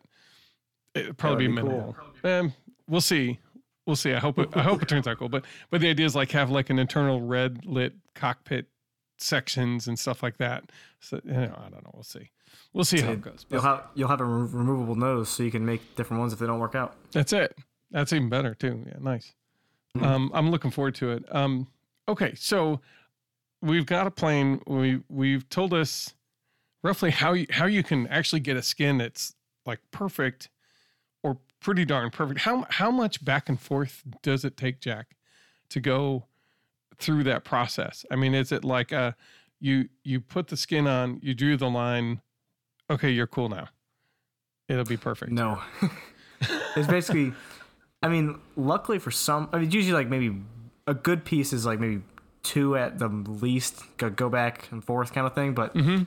I mean, going off the P61, I probably did the back tail boom at least like six or seven times of actually building the piece and like seeing how it fit. yeah you know, leaving overnight. So Have you have you thought about like just at some point you say, you know what, we're just going to pinch the end. We're just going to pinch it. I think I think the problem is just because I give plans out, it's like I try to make it as perfect as possible. Yeah. So it's just like I try not to do that, and I don't do that much at all. But No, and no, your plans are awesome. And, and as a guy who's made a lot of plans of my own nonsense, or you know, balsa conversions or whatever, I'm I'm I try to follow that same philosophy. Like, no, I want it. I want whoever builds it to have it turn out like I like I put together, and it should be effortless. Like they shouldn't have to go through the fitment and the trimming and the adjustments and the oh no and the alignment issues that I had to go through trying to figure it out. Like, I want you to Yeah. skip all that, man. I want you to go build this and fly it and have a fun time. So it sounds like you guys have a similar philosophy. Oh yeah. Nice. Um, so you said you, you've looked at Fusion 360. I, I've never been able to figure out how, how in the world they go from 3D model to flattened plan in an easy way. Like, I'm just like, what? How do you even do that? It, like I said, we don't have. Well, I don't use Fusion 360, so I don't know how they do it either. But I know there's something. I heard some people in the forum say something about use sheet metal something, and it hmm and it flattens it out for you. Yeah, So that's one way to. But I don't. You'll have to ask somebody who knows how to use that program. I don't. I'm not sure. right. No, okay. So you use Illustrator. Have you considered a lot of the I'll call it the rage, um, you know, the Hanger RC. Uh, though you know uh, Sam over there, he puts together a really great looking, you know, rasterized over on the FT forums. Like they put together really cool, um, almost like custom paint jobs that are you just print them and get them on the on the plane and you're good to go. Um, and I know they've been playing around with actually printing directly on the foam board now. Um, I know that's kind of common. Have you considered taking Jack's plans, Steve, and then making almost a skin well, with all I the mean- rivets and all the, you know, bomb markings and all that kind of yeah. stuff? I mean, I'm a, I'm an artist, so yeah. I mean, yeah. I mean, let's be honest. I mean, everybody has thought about doing that. Who who's into detailing like that, but Mm-hmm. nobody has the money to do that. So I mean, you see John Overstreet doing it there, and I'm like, yeah, like he's doing it, but. Everybody's thought of doing it. We just don't have the money he has, so he's doing it. It looks great. I mean, it looks Yeah. incredible. Well, have you thought about doing? I mean, because you, guys have a lot. I mean, you print them out on eleven by seventeens. Um, Yeah. I know some of rasterized plans are eleven by seventeens, and he's got the I'll call it the visual. He's got the illustration on it. So really, you just have to pull off the paper and put his skin on. And have you considered Yeah, doing I- that for some of Jack's planes? We thought about it, but it's like I just like to paint, you know. And okay. I mean, it, Yeah. it's foam board. You know, it's foam board is it's a great medium to learn how to fly. It's great. It looks cool when you do a, a master series and that. But how many times do you see at the flying field the people flying the, these planes? They they get busted up in no time. So I'm like, I like to make them look nice, but I'm not going to go into super detailed. It, it's there's some Yeah. people on in the forums that do some incredible stuff, and I'm in awe of it. I mean, like that Tim Lee, he he does some incredible gosh. stuff on there. I mean, that's that's amazing. Joe, Um, he's talking about the, the Aussie, right? Well, he's the Texan who's now an Aussie who's doing that A10. Yeah, that A10 is incredible. I don't know if you saw the gun he's doing to that. Yeah. that that is amazing. I mean, it's just Why do I feel like he came to one of our build nights? He came to two of our build nights. He, he was showing off his gun. That's right, he did. Okay. Yeah, yeah, Mm-hmm. the baby powder gun. And oh my That's gosh, right. Yeah, this is like that is what? so cool. Yeah, like I mean, I love that will, stuff. I will It- buy it's- six, please. yeah, yeah, exactly.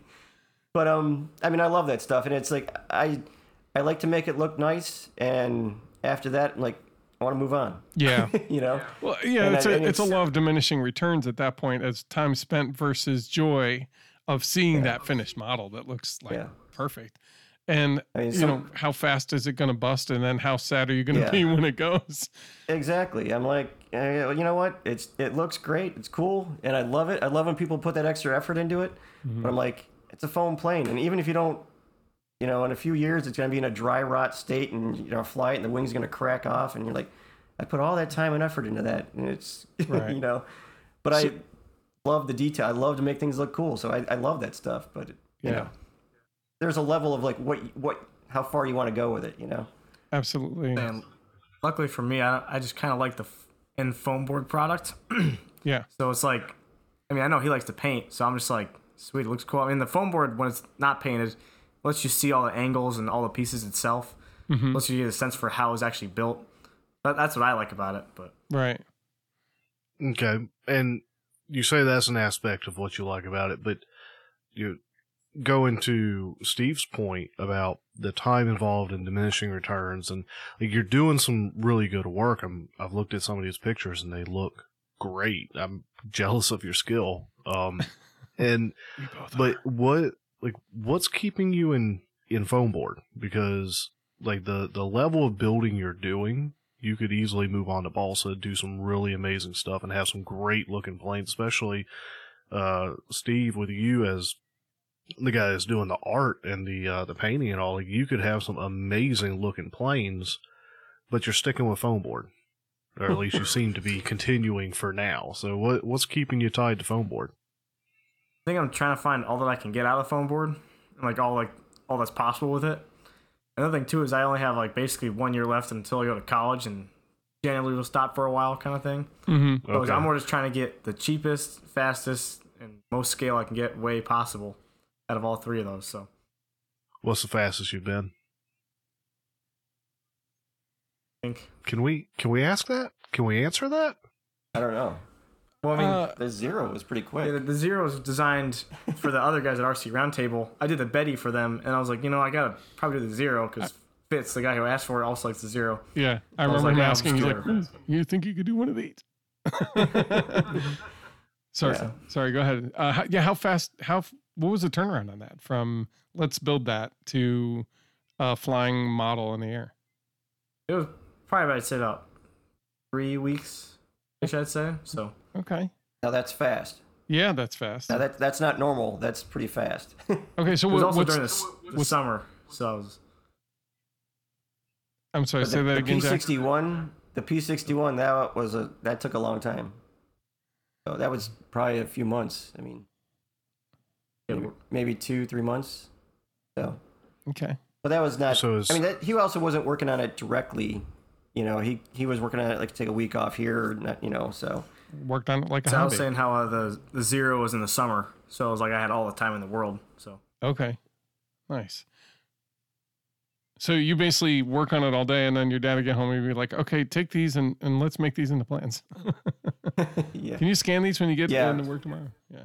I do draw up the plans. You know, once, once Jack's done drawing them, like I'll take them in and finalize them, and I kind of like I scan in all the skins and I draw those up in Illustrator. Okay. So he does the main drawing of it, and then I'll go finish it up and you know put Okay. out the plans and that kind of stuff. So Okay. So you make it look pretty. So you you get the hats patterns Yeah. in and this uh, or that, and then make sure you got the border and all the text and all the the labels. Oh, and all that yeah. kind of stuff. Okay. yeah, Okay. So, And then I mean he'll actually he'll go over it when I'm done too to make sure it's done right, and he'll add some tweaks that I didn't get to. You know.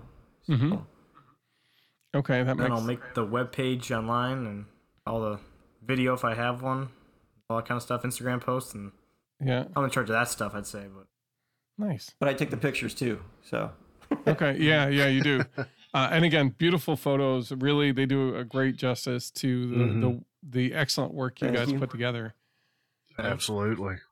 yeah uh, and like joe said i'm i'm a little every time i'm like i was just getting into the master series stuff and also i see you dropping these amazing builds and i was like what is that man, you guys are killing. This is great. And it was just one of those things that kept eluding me. And I was sitting there going, like, how in the world are they doing this? Is it a tool I'm missing? Is it a process I'm missing? Because there was a lot of ideas I have. Like like you, Jack. Like I'm just looking around going, ooh, I want to do that plane. Ooh, ooh, that plane, that looks really good. Ooh, can we do, you know, I've got a flying car sitting over here. Um, I'm gonna tilt this over here. Like that's it's on its side, but this is the one fuse and this is the other fuse, and it's the wing is here, and it's a flying car. And um, You may need to try to pick that up, Matthew. We're not getting a real good look at it. so that's the side of the car. That's the tail here, and I'm there's a center pod that's right here that sits me. It's kind of in multiple pieces, but that's pretty neat. and then these this wing basically comes apart. So Oh, that's and, cool. and that's care of uh, Joe and his original first design. I don't know how much credit I can take for that, though. Yeah, you you showed me that that actually was far sturdier than I thought it was going to be. Um, so So what what he's referencing is way back. Uh, I not when I first got into the hobby, I knocked out the FT Delta as my okay. I want to quickly build a plane so I can make Matt happy. I built one of the planes he sent with me, and then I want to build my plane, um, which was originally going to be a four sheet wide uh, airfoil. Uh, it was going to be four sheets folded over into an airfoil. That was going to be the wings. It was going to be a glider of some sort. 120 inches. Um, yeah, Should be 120 inches, what that was going to cap out at.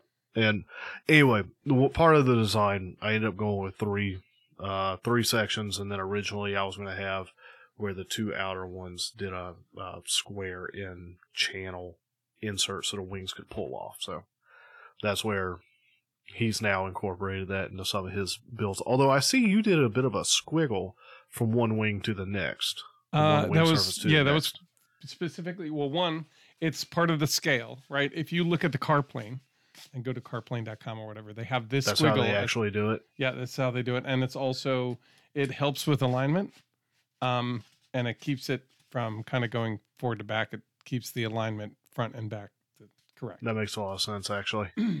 And and and now keep in mind their whole wing method is very different than what I've done. You know, I'm not doing a fully scale model where you just press a button and the wings fold around and away or whatever they do. what? You can't pull that off? I can, but I don't want to spend that kind of time. I think like Steve hit perfectly. You know, it's it's uh how much return are you getting for for that time spent, you know? And knowing mm-hmm. me, I'll get it in the air for 3 seconds and dumb thumb it into the ground and go, "Oh." Mm-hmm. there goes those 20 minutes. So, now that you've got a plan, you've got a plane, you've got skins that work, you've got a plan set that you're pretty happy with, do you take that and then build another one?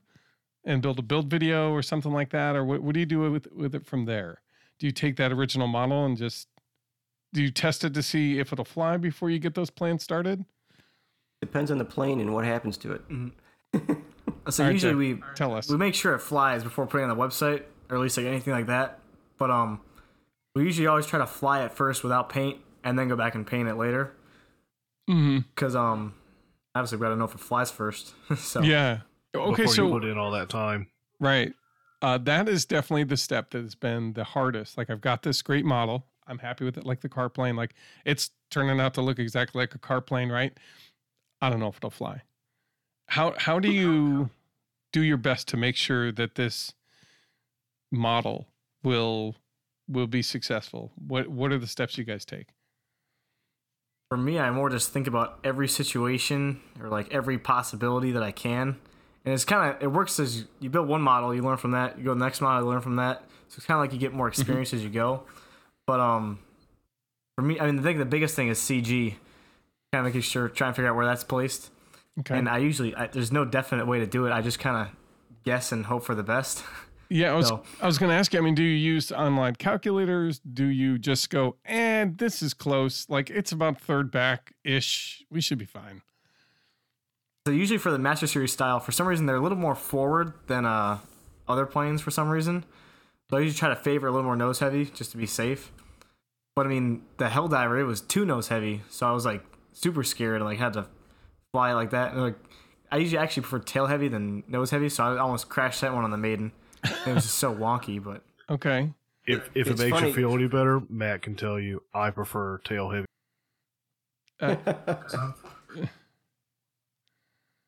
some point, right I was I was listening to your podcast the other day, and you're I was laughing because you're talking about this CG calculator or how you're supposed to estimate the CG, and there's a way you're supposed to do it, and you're supposed to go through the chord here and go over here and do this and do. I'm like laughing. I go, I go, we just kind of hold the plane up and say this seems about right, You know? and then um, and then we fly it. And we find out, oh, it looks like it's a little tail heavy, and so let's bring it in. And we move the battery up a little bit, and like, and then we go, you know what?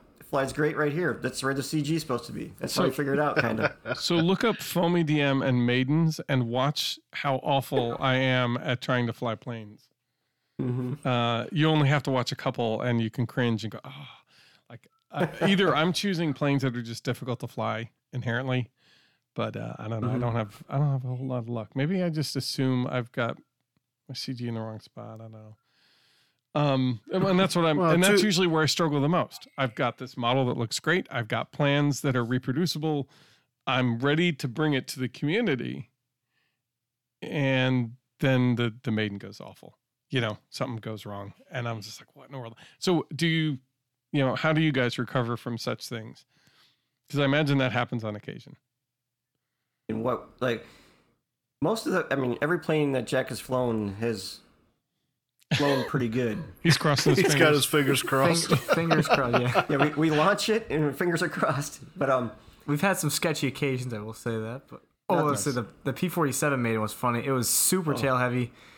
Uh, we had the baseball, like not turf or it was just like the sandy kind of rocks and Mhm. everything, and um, it was just tail heavy, doing a circle right over it. It was just like at least at a forty five degree angle, and it was just I landed it luckily right on the grass right as the the baseball diamond ended. So I was just like, it was just like, all right. But yeah, we we brought it in and we adjusted the weight and threw it back up again and flew better. And then we still seemed a little tail heavy, so we adjusted it again and flew it up. And then we got you know what right there, that's a good good spot, and the thing flew great after that. Yeah. Now, And now that's one of the. go ahead. Go ahead. Uh, I was just wondering. I said most of the planes you have are existing plan, uh, existing planes. They're not concept planes or uh, like the Don Karnage plane, which is purely a cartoon. I mean, it's literally based off a cartoon, not off any anything there ever was. So, you know, coming up with how is this going to fly is always like that kind of thing is always a pure guess, and I always seem, admittedly, kind of lean towards those. Um, you know, is do you just- think that that helps? It, I was gonna say, just for record, I I love those planes too. I mean, it's like people think people probably think that oh no, we just like scale stuff. You know, I I love seeing people's creative builds. You know, and they're hmm. awesome. I love seeing those just as much as I see seeing the scale ones. Nice. So Have you guys so have you guys thought about doing one of those crazy like oh my god, who in the world would think this should fly? Let's see if we can make that fly. I don't know. Have you? well, I mean, I guess the even though it does fly, it is kind of. Uh, I'm working on the GB, Oh yeah. and it's The got what a now? 25 inch wingspan with a, uh, I think an eight inch prop. So Yeah, on a six inch fuse. six inch diameter fuse. Have you you've seen the BG, right? Or sorry, G G GB. I The GB. yeah, because Get that BG's Gees sing music in your mind. GBs do the other thing. Joe, do you know which one we're talking about? No, I'm looking it up now. Okay. It's a cartoonish looking Oh. plane. It's Yeah, one of those old racer planes. Yeah. Okay. It's used to all race engine. here in yeah. Cleveland. But, okay, so for anyone who is like me and didn't know, uh, it's one of the. Think about the old, um, the old plane races, uh, where basically the plane was the motor. It's got these stubby little wings, and like the the cockpit sit way back. So that's where the end of the motor was, and coming off the top of the back of the uh, cockpit glass is rolling up into the rudder Yeah. and then you got your stunty little uh horizontal stabilizer there so Yeah, honestly the Yeah, comment's not a whole lot different. Yeah. yeah. Mhm. hmm So the GB was basically designed with the least of the least of everything in mind except the engine. So smallest wings, yeah how, how do we go absolutely nutty fast That was that was the thought behind it. They just said, let's put a huge engine in there, see what happens. And that's what they did. just enough wing to get it airborne just enough uh what horizontal vertical stabilizer to keep it going straight Yeah. The Jimmy Jimmy Jeez. Doolittle used to fly it here in Cleveland. He called it the scariest plane he's ever flew. I think saying something. So Yeah, I imagine so, right? Uh, yeah, as a guy who loves to fly fast and dangerous, I imagine, you know, coming words like that coming from him is. uh, Um, But now, now that plane that we're that he's building, like, we've got it built. I'm gonna paint it, and it's one of the rare planes that we're gonna paint before we fly because I think personally, I think once we launch it, it's gonna crash immediately. But if it doesn't, we'll have it painted. But I, I want to get pictures of it painted before I fly it. So, nice. or Jack would fly it, not me. I'd say that's probably the closest I've gone to like not flying or like. I mean, it's it's a real famous airplane, but it's like it's the closest to not real.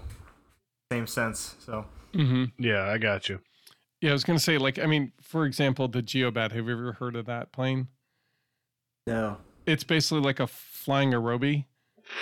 Um, it- you, you know the old uh the old frisbee The frisbees. alternative, you know, because like not quite a frisbee. Uh, it's like that. It's basically like a big circle like that, and it's got a little cockpit in the front, and then a couple control surfaces in the back, and then like a, a pusher prop, I think, in the center of the circle. Uh, the center's a little offset, and uh, yeah, that's pretty much the plane. And it's one of those like that doesn't look like it should fly, and you know everybody's like, no, it actually flies pretty good. Um, like the yin yang that Terry Dunn put together. Uh, Oh yeah. you know that that kind of deal you know i think uh, dan drew up for him those are the kind of planes where i always look at i'm like that's we need more of those like we Oh need yeah. we need great, to do man. that I always love those at, at Flite Fest. Like I'll be, I love those kind of builds. I'll see those and like something really awkward flying. Like what the heck is it? I'm like, that's cool. You yeah I mean, yeah that's the spirit I love seeing at Flite Fest. Is seeing everybody just build that kind of crazy stuff, and you're just like, wow, that's that's cool. Mm-hmm. I remember yeah. one year the guy built um, he built a large rubber band model. You know those old rubber band models. Yeah, yeah. I don't know what year that was. I think it was 2019, but uh, okay. it was so cool. I love that. It looked cool. Yeah, those those are really awesome. I, I know that's not what I guess Flite Test really promotes a whole lot of. I suppose Josh Finn, that's his world. You know what I mean? Yeah. Mm-hmm. Um, so obviously they they do have it as part of it, but I don't think a lot of people head that direction. The old stick stick and uh, tissue and stick uh, build. Um, those stuff those are pretty cool. I definitely always look at those going, you know, those are the kind that foam board was like you can you can make one of these really quick with foam board yeah. almost as quick as you can make probably the stick and tissue version. you know, you just have to wait for the tissue to to dry out. Um, so I think so the one I, reason I try to stay away from the kind of like fantasy kind of style is just because if you're going off of a real plane and a real uh, drawings of it, it kind of mm-hmm. like at least it challenges me to like design it within design something strong enough or capable enough within a certain parameters.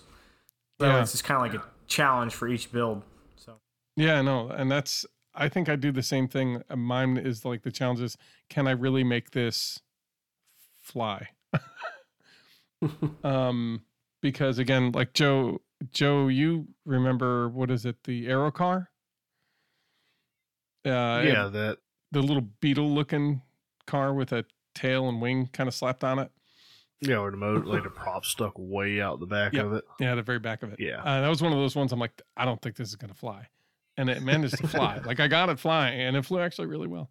Um, Define fly. Oh, okay, it flew well. yeah, it actually did. The, uh, the second go around, it got pretty well. So, okay, um, are there? How do you choose the size of plane you you want to build? And are there RC components you like to go to? Do you try to follow like the Flite Test motor system go to because you have them? I mean, tell me more about that. I usually try to stick with the usually the Flite Test C pack and uh, a slash F pack kind of thing. Mm-hmm. Uh, A pack is more for the twin engines, and F pack is more for the single engine minis. But um, that mm-hmm. gives me about a 10 inch or 9 inch prop for the C pack and then a, a five or six inch prop for the smaller ones. So it's just kind of like from there I go and make sure that in the plans that the plane is the right size for the the engine clearance of the engine. Okay. And it's different so, for each so you, plane. So you match the original prop disc to the five inch disc of whatever motor you're or 10 inch whatever you're choosing no i okay. usually the the real prop is usually a lot bigger. There's a lot more clearance. You don't need as much on a smaller plane. Okay. But um because i mean the the gb if i was going on a six inch prop it would only be about half an inch out of the fuselage so i had to go with an eight inch prop. So yeah that's it was, it was interesting. Okay. I mean, well, I was always always curious because when I size mine, I usually figure out what disc size or what what prop I'm looking to use, and I size the three view so the prop on the three view, the prop disc on the pr- three view matches whatever diameter I'm looking for from the the prop I'm going to choose for the RC model, and then I work from that. I'm always kind of curious how people choose their scales, you know. So I guess the two other things to note is, I mean, I try to keep mine in um like a general wingspan of like C pack is more like 42 to like 50 ish range. Mm-hmm. And then the A and F pack for the minis is like 22 to 30 ish range. And then twin engines is like 45 to 50. So, okay. More, more of just making sure it fits in your car. So, yeah, no, that's uh, way to think about the consumer. Good work. yeah. But I, guess one of the other things to note is if you're doing a Master Series style like an inline engine and not a radial, you have to be careful of the power pod size because it won't be able to come out of the nose unless you account for that. But that one just depends on each design, so it's just something to think about. Yeah, yeah, it is. It is something you got to think about. Unless you're willing to like permanently strap on the firewall and glue it on and just leave it there. Um, if you're looking yes. for, uh, if you're looking to make it swappable, be cognizant of how big the power pod is when you're putting together pretty much your center box, right? Mm-hmm. Okay, good. That's a that's a really excellent tip. Um, and then I think last but not least, I noticed most of your plans tend to be in like 11 by 17. Is there a particular reason for that? Is it the easiest for you to work with, to set up, to It's- scale up? It's because um, at work I usually just do. Um, I have 11 by 17 printer, and that's a lot less prints than an eight and a half by an eight and a half by 11. Heck yeah. so Half that's why I do to that. Yeah, but um, I mean, if I wanted to at work, I could probably print it out full size, but I I don't like to go to work and print anything, out at that size because that's a lot more expensive, and for my Yeah. company to do that, and I'm like, okay. so Yeah. I'll just print out 11 by 17 because it's easier for me to print that way. But I mean, if on the on the website, I I usually put some like a full size plans out there and 11 by 17 and an A3 version, or Mm-hmm. possibly an A4 version for the European guys. You know, they all like those sizes Yeah. um, to make it easier for them to print. But uh, yeah, a lot of people just or then I'll do a 20 by 30 version as well too sometimes just Mm-hmm. because that's the size of foam board. You know. That's and I I love that because if I print out full scale or a 20 by 30 size, I can literally just spray adhesive the back, drop it on, and start cutting. Yeah. And I'm you know I've got it cut out within a couple hours. You know, ready to start building. I guess I didn't think about it, but we also usually just cut out the pieces of paper first, and then tape it to the foam board, and then trace it, kind of thing. Just Okay. because if we make more than one piece, because I forgot about the whole spray adhesive. Yeah, no, that, Yeah, and I that's don't know. funny because that's that's just a different way of going about your plan set, and I, I'm always Yeah, I don't know. So you guys do that. I, it just seems easier for me to just cut them all out first, and then I can just I put little pieces of blue tape all around it, and then I trace it, and then Mhm. you can you can get so much more use out of your foam board rather than just those areas where the pieces are, because you can adjust it to where you want it to be. And, have you you know, so have you looked at uh, have you looked at my plan sets? No. I, I I utilize every inch of a foam Yeah. board sheet I can possibly That's good. stuff everything Mhm. onto. I'm like, look, I'm gonna I've, I've got my 22 by 34 sheet, and then I've got the 20 by 30 inch box, and that's basically so you can align the edges of the foam board. And then I stuff as many darn pieces as I can get, Oh, which yeah. probably annoys people. But my my goal is because my method is I spray adhesive, I drop it on top, or I put a couple, you know, tape loops. Before I had the spray adhesive, I would tape loop each piece in a couple spots, and then I would, you know, lay it all down, and then I just start cutting.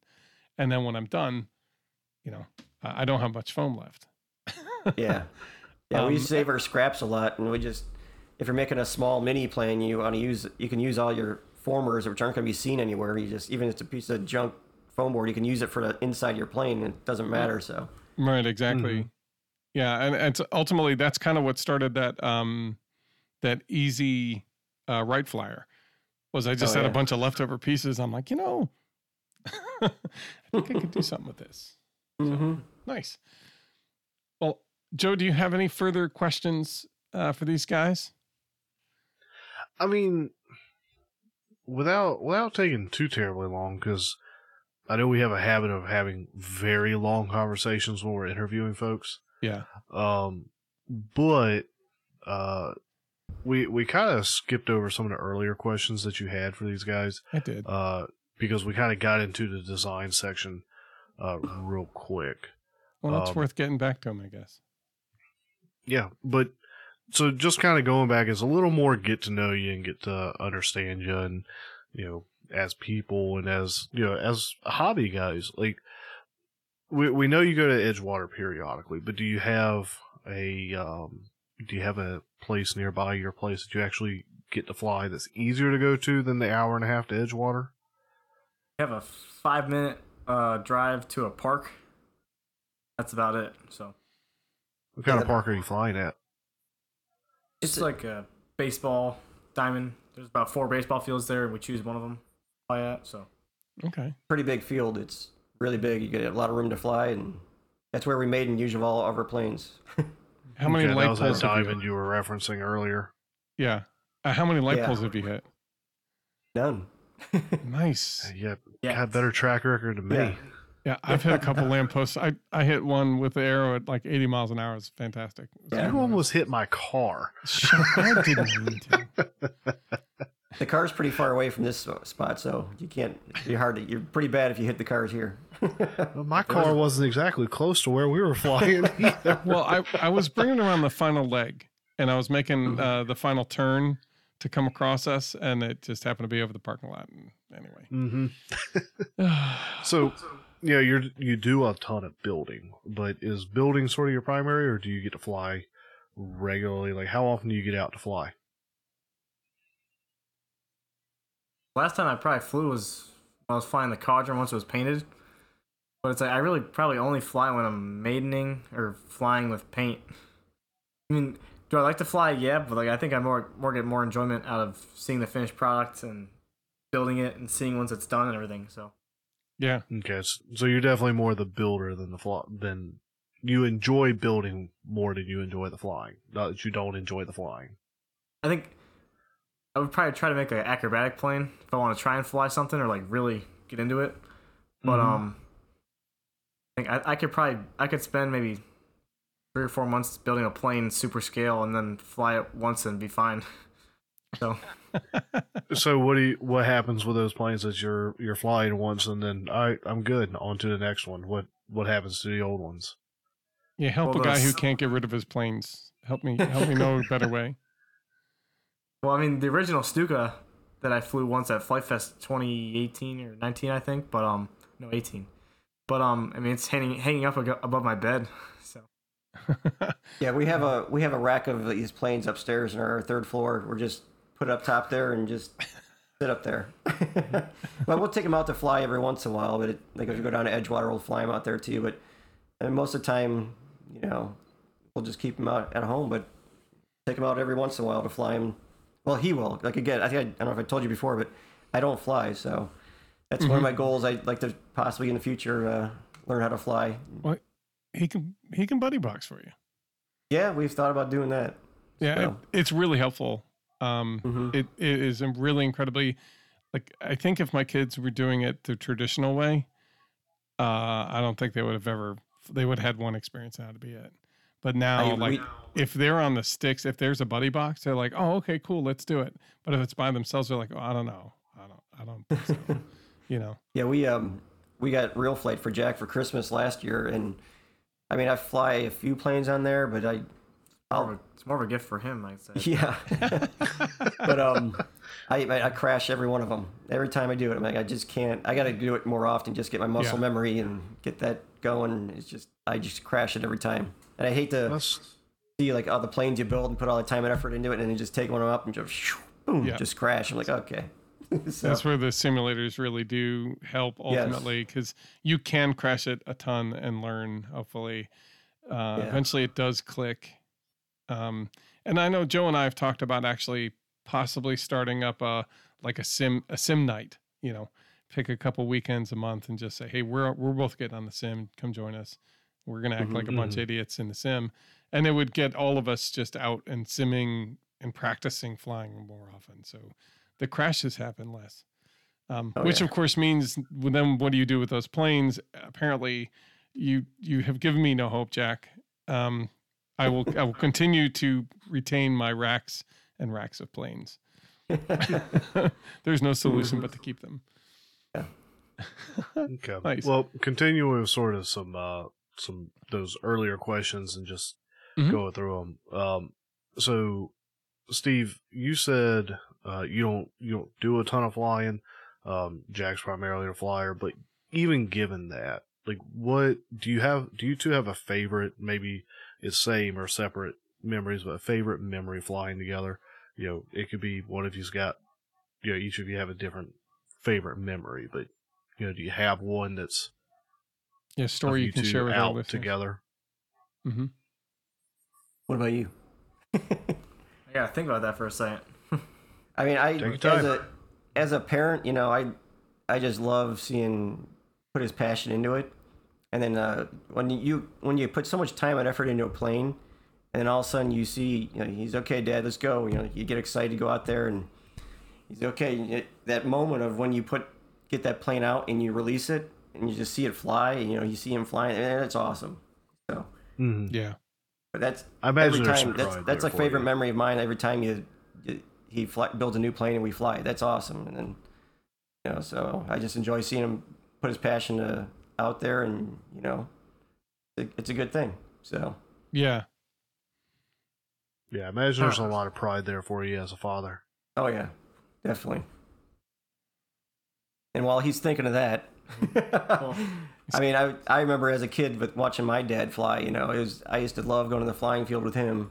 You know, and I mean, I don't know. You'd see him put all the time and effort in those balsa planes. You're like, oh my gosh, you know. And then he goes, puts up and fly, and it's so cool seeing that thing fly. It's the same thing as a kid watching my dad do it. And then, um, of course, you know, you the old days, you know, you're flying those green green bean fields or the cornfields, and you're sure enough, you're out there, you know, picking up your dad's crashed plane in the in the cornfield, you know, searching for a few hours. Like, okay, let's let's listen for the servo. Let's stop. Let's listen, you know, and find it. And, I, I know, have so, operated by servo no- noise before myself. I'm, I remember I'm one sure day. everybody has that memory of flying with their bat, their dad.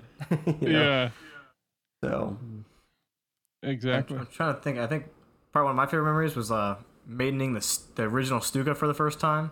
Uh huh. It's kind of just like the first one because I, I probably get the same feeling for all maidens and um dad getting photos, excited to see all the like making sure he gets the photos, gets the videos, all that kind of stuff. Mm-hmm. But um, I think the first the first original Stuka was just kind of like the first like, wait, we did this kind of thing. So it was just like, oh, it was special. Yeah, it's like this is something we can do now. yeah. I That got this like to the- work. that's kind of what got it all started. Probably is the the Stuka in 2018. You know, that's when his passion got. He's like, okay, this is cool. I think I can keep moving on this and do it. So Nice. Well, it's definitely paid off. I know for sure. As a community member, looking at what you've been dropping, I've been looking at going like, wow, those are a bunch of planes that need to go on my list. it's awesome. Uh, so congratulations on your your successes on that. That's been awesome.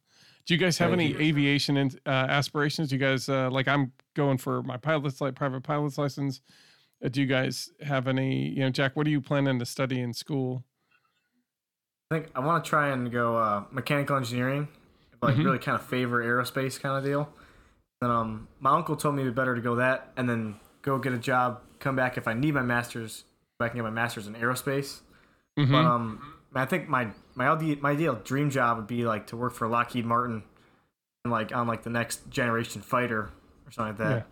yeah. Because my, my uncle he works he was he's working on the engines for the next secret fighter, and he can't tell me anything about it. I'm just like I would love to know, but so. Yeah. How cool is that? You gotta be sitting over there like that is so cool. Oh my yeah. god. Look, I I listen to a, a podcast, and and it's not to just you know whatever. It's it's aerospace engineering podcast, and this guy is in the engineer. He he's a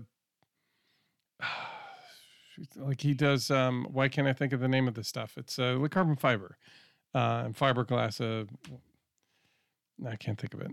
Composites.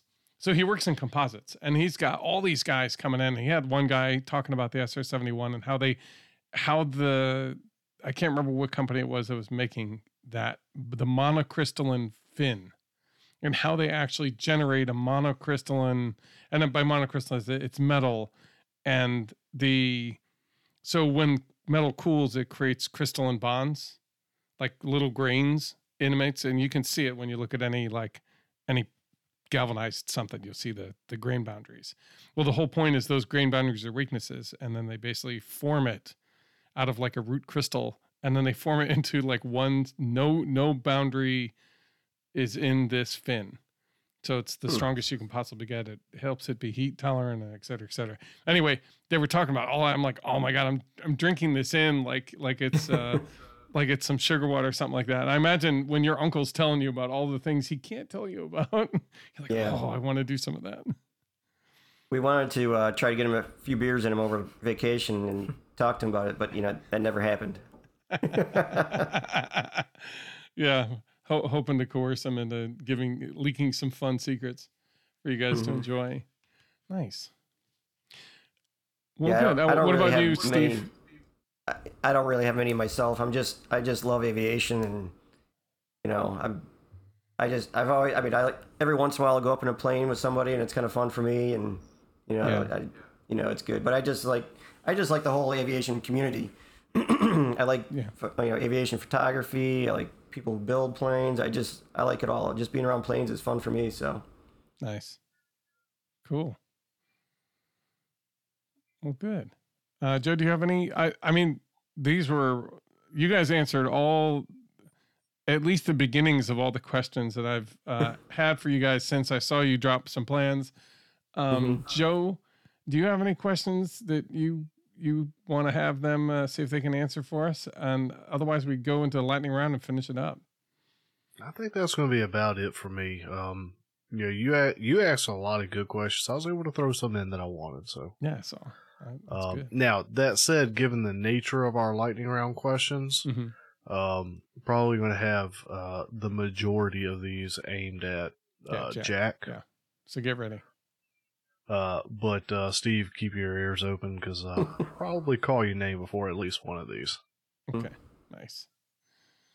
All right. All right. So, real quick, what lightning round is is we ask you some questions. They're just going to be kind of as soon as you answer, we're asking the next questions, intended to be kind of rapid fire. What's the first thing that comes to mind?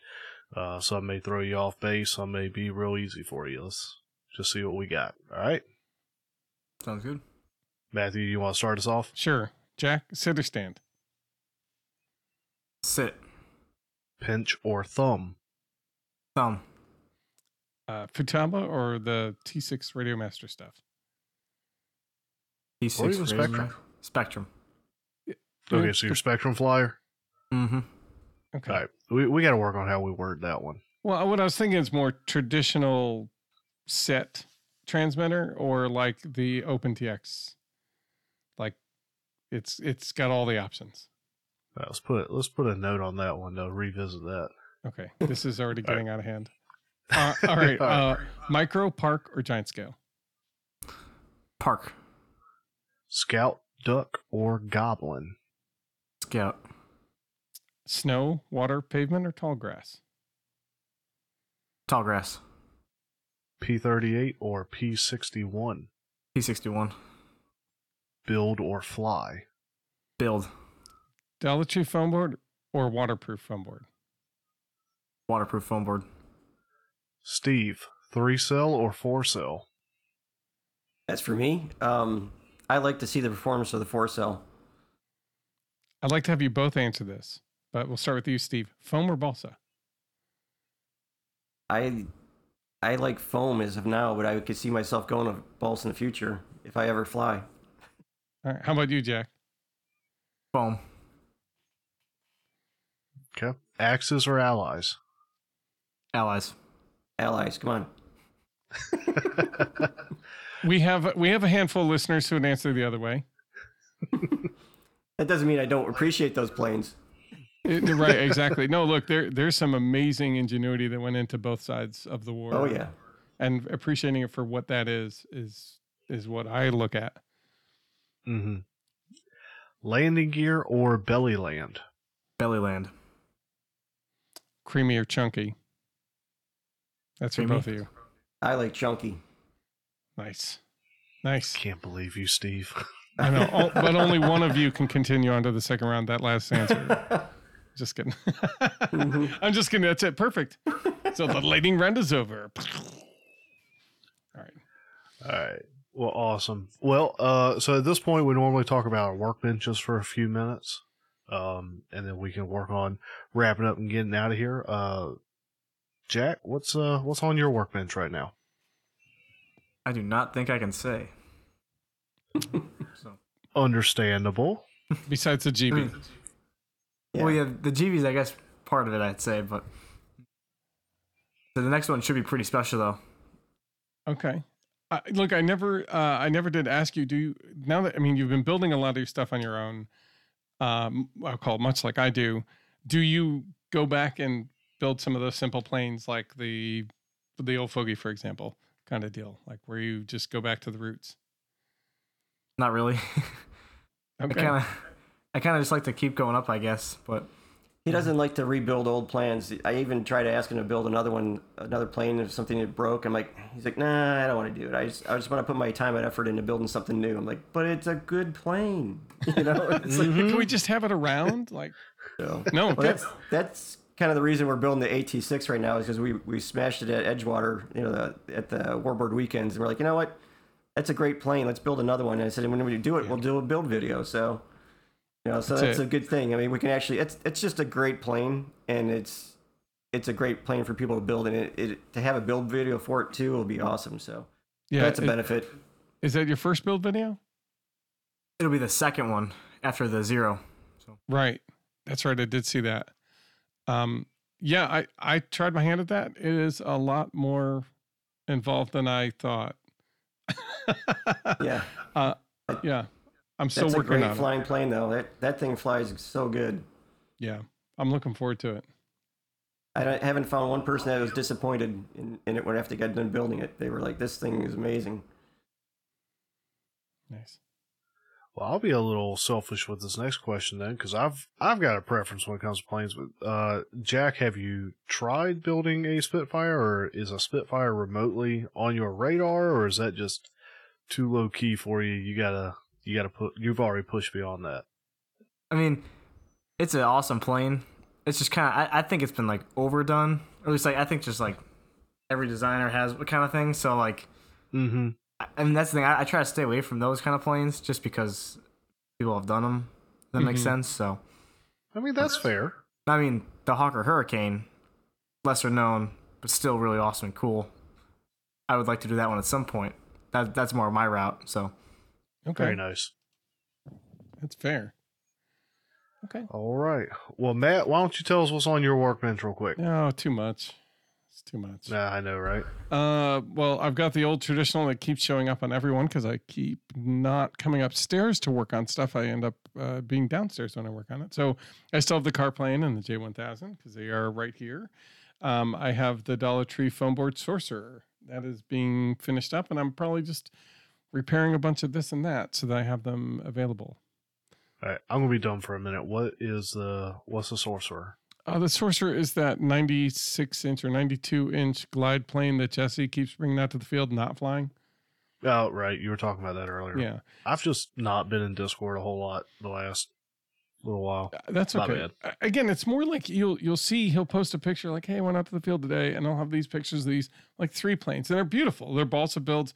He's been going hog hog wild on every um, estate sale you could find, and when he's Mhm. going to pick up his plane, they're all like, "No, really, like, what do you want for these other ones?" You know, and he comes home with like six planes. You know, he's like, "I don't know what to do with these, but I'm I'll do something," and you know, he's got that one ready. And every time he goes out, there's these pictures these two that he flies, and he's got a video or something. I usually check them out. And always sitting in the background is this beautiful, giant winged behemoth that's just sort of hanging out. And I'm like, oh, I want to see that fly. Show me that one. And he's like, yeah, it's too windy. I'm not really sure. I'm like, come on. You know what? We're gonna have to send Jesse a rough edit of this episode 'Cause, like we've been talking to him. We're dragging his business into the show. We need to make sure he's okay. It's only it. about the planes he's not flying. okay. Anyway, I'm I'm kidding. I'm Uh, kidding around. Honestly, I love I love Jesse. He and I get together and chat over uh, about the hobby and about what we're flying and building and thinking about and that kind of stuff like that. Um, and so he he knows I've been I've been ragging him about this. And I told him I said, well, what if I make a Dollar Tree foam board version? Would you build that and fly that at least? I mean, at least you don't feel bad if you crash it. And he's like, yeah, maybe. So you know, Okay. well, um, switch over to my workbench for a minute. Uh, now I have the Sea Duck and the Fogey uh, that need some repair work. Uh, the Fogey needs the tail section uh, kind of reglued. Basically, it just kind of tore one side of the um, of the side of the fuselage in the empennage area. Uh, so the tail got to wrap around. So I just need to kind of, I just need to put some glue there, uh, reinforce a little bit, and then uh, put the uh, I don't want to call it a clevis, but it was the um, push rod connector, basically, where where it screws down on it. That the nut came off from the bottom side of that because all the wrenching. So I need to get that reconnected, and then it'll be ready to go. It, it probably needs thirty minutes of work, Hey, and uh, it should be good to go. Jack, do you do you guys use those, or do you do like just Z bends? we just try to do Z bends. Okay. Fair.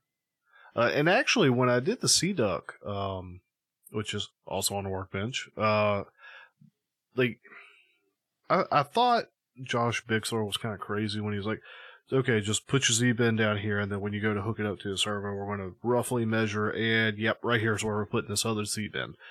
I thought it was nuts, uh, but it's actually not that bad. You can get it pretty close that way. Yeah, just go a little long, not a little short. Mm-hmm. Yep. Because if then if you happen to have Z bend pliers, you can go in and kind of start a Z bend Mm-hmm. uh, to kind of shrink some of that distance that you That's left it. in there. Uh, I I just use Um, needle nose pliers. I I just grab and then I twist a, enough to get it where I need it. Nah, that's true too. It's essentially a Z bend, but it's a l- I can get a fatter distance. hmm And then um, once those two are done, I have got to get back on the seven. Which Please. who knows? Next week I may get time. I hadn't really, I hadn't even mentioned it to you, Matt. I got tapped for uh, jury duty next week. So oh, Uh, what are you going to bring all uh, this stuff in to, to while you wait in the room?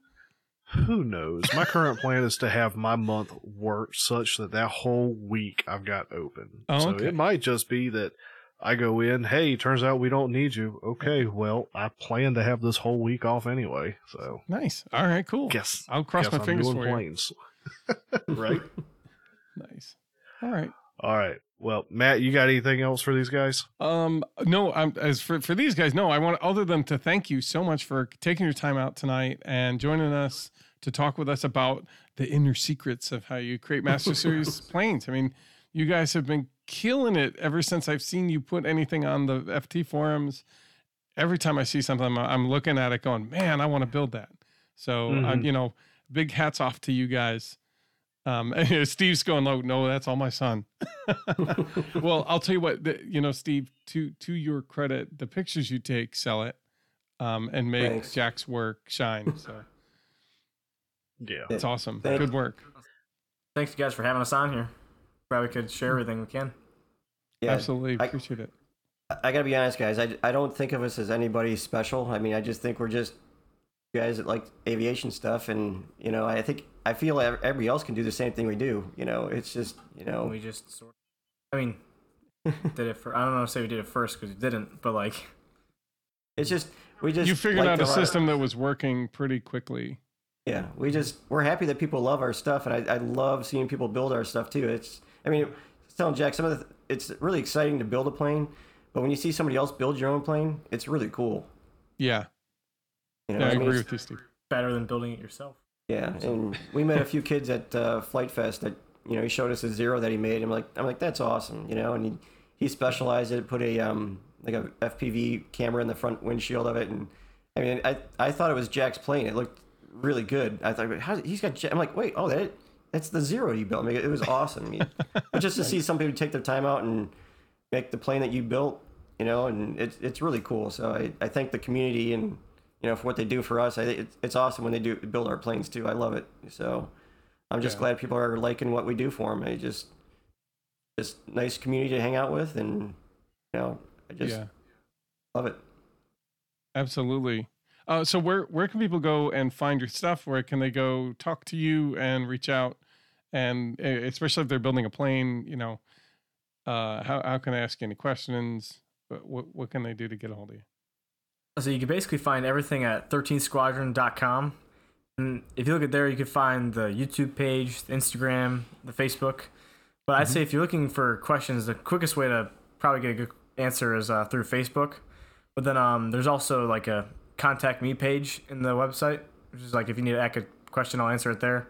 And then um, even if you want to request a plane for me to design, I have a section there. But um, you should be able to find everything on the 13squadron.com. So Awesome. Now just remember, Fantastic. just remember that if you make a request for a plane, that doesn't mean it's going to get built. But, you know, I mean, we got we got a kid getting ready for college soon, so I don't know how much time we have to do that. But I mean, No. we're just trying to think of which which planes are mo- the best ones that people want, you know, and trying to figure out which ones is going to be built. And maybe we will build it, maybe we won't. So you know, Well, yeah, there you go. Yeah, if you're listening, uh, throw them the ideas you would love to, the top plane you want to see them build. Because if more people suggest a certain plane, I'm sure Jack that'll kind of direct you in a direction if you even have time for it. I mean, you know, as opposed to hearing Well, it- nothing and going, eh, I'll, I think I'll just do this. Um, if there's a plane everybody wants to see, then Allow me to be the old man in the room and I'm sure follow up with your dad, which is it's fun and it's great, but it is a hobby. Your schooling's got to come first. Oh yeah. So yeah. I, I would take my old man tag off now. it's like I'm trying to get this build video out. I go, Jack, let's, let's do the build video. He's like, I can't. I got homework. I got to do that. I'm like, okay, that takes preference. Hey, yep, you know okay. that yeah, exactly. awesome. That's good. Awesome. Well, guys, thanks again for coming on. Um, when Matt reached out to me, like he was super excited to have you guys on. He was just Dude, giddy. So thank you. I want people to know about you. You know, Thank if you. they don't already. We're just normal people like everybody else. Yeah. just, so are Matt and I, man. Yeah, We're all doing our thing. you know, Just We join we just like to spread the love, I guess. That's it. We were super excited to be on here. So yeah. Well, cool. Th- Well, Thank you so much. Thank you all. that means something. All right. Um, but yeah, th- thanks for coming out, hanging with us, and spending your time with us. And guys, the guys and gals who are listening, we appreciate y'all tuning in and listening as always. Uh, it means a lot to us that y'all continue to come and listen to us uh, every other week when we release. Uh, if you have questions, feel free to reach out to us. You can get us uh, at aviationrcnoob at gmail.com, or if you want to reach Matthew, you can get him at matthew at r- aviationrcnoob.com, or you can reach me at joe at aviationrcnoob.com. You can always find us on Facebook, although I don't always get to see those because of how Facebook handles that community tab. hmm Uh, I think Matthew, you tend to get the alerts better than I do. I on do, that. but uh, and I've been checking. So if you put something there, I will do my best to see it. But don't don't be too upset if I don't. I'm just human. There you go. And um, yeah, if you haven't and you're interested, feel free to join our Discord. Uh, we generally try to include a link to the Discord server in m- most episodes. If you if you ever want to and you don't see a link to uh, join the Discord in the episode you're listening to, just go back an episode or two. Every few episodes, we're putting them in there. Um, we talked about the build party, so hopefully, uh, in a one or two more episodes, we'll be announcing another build party. Uh, absolutely, Um, it'll be next episode. We'll we'll launch, uh, we'll announce when our October one is happening. It'll be the P61 build video. Okay, I'm sorry. Didn't mean to interrupt you. no, that's No, quite all good. that's fine with me. Uh, I I will probably have it cut out and ready to be. Although I, I don't know if I'll be waiting that I can wait that long, but um, yeah, I don't mind. That'd be fine with me. I think that'd be a fun build. That would, we need more than one night. No, so here's what I'd suggest to everybody is they cut out the booms and they get them curled. It'll take a whole week apparently. But Yeah. once you have that ready, the rest should go pretty quick. Mm-hmm. Sure. Jack's like, yeah, pretty much. Yeah, that's pretty much the it's about right. All right. Well, guys, thanks again. Uh, we really appreciate it. Uh, let's uh, let our listeners move on with their day, and uh, I'll see. We'll see you guys next time. Thank you. All right, guys. Bye. Thanks again. Right.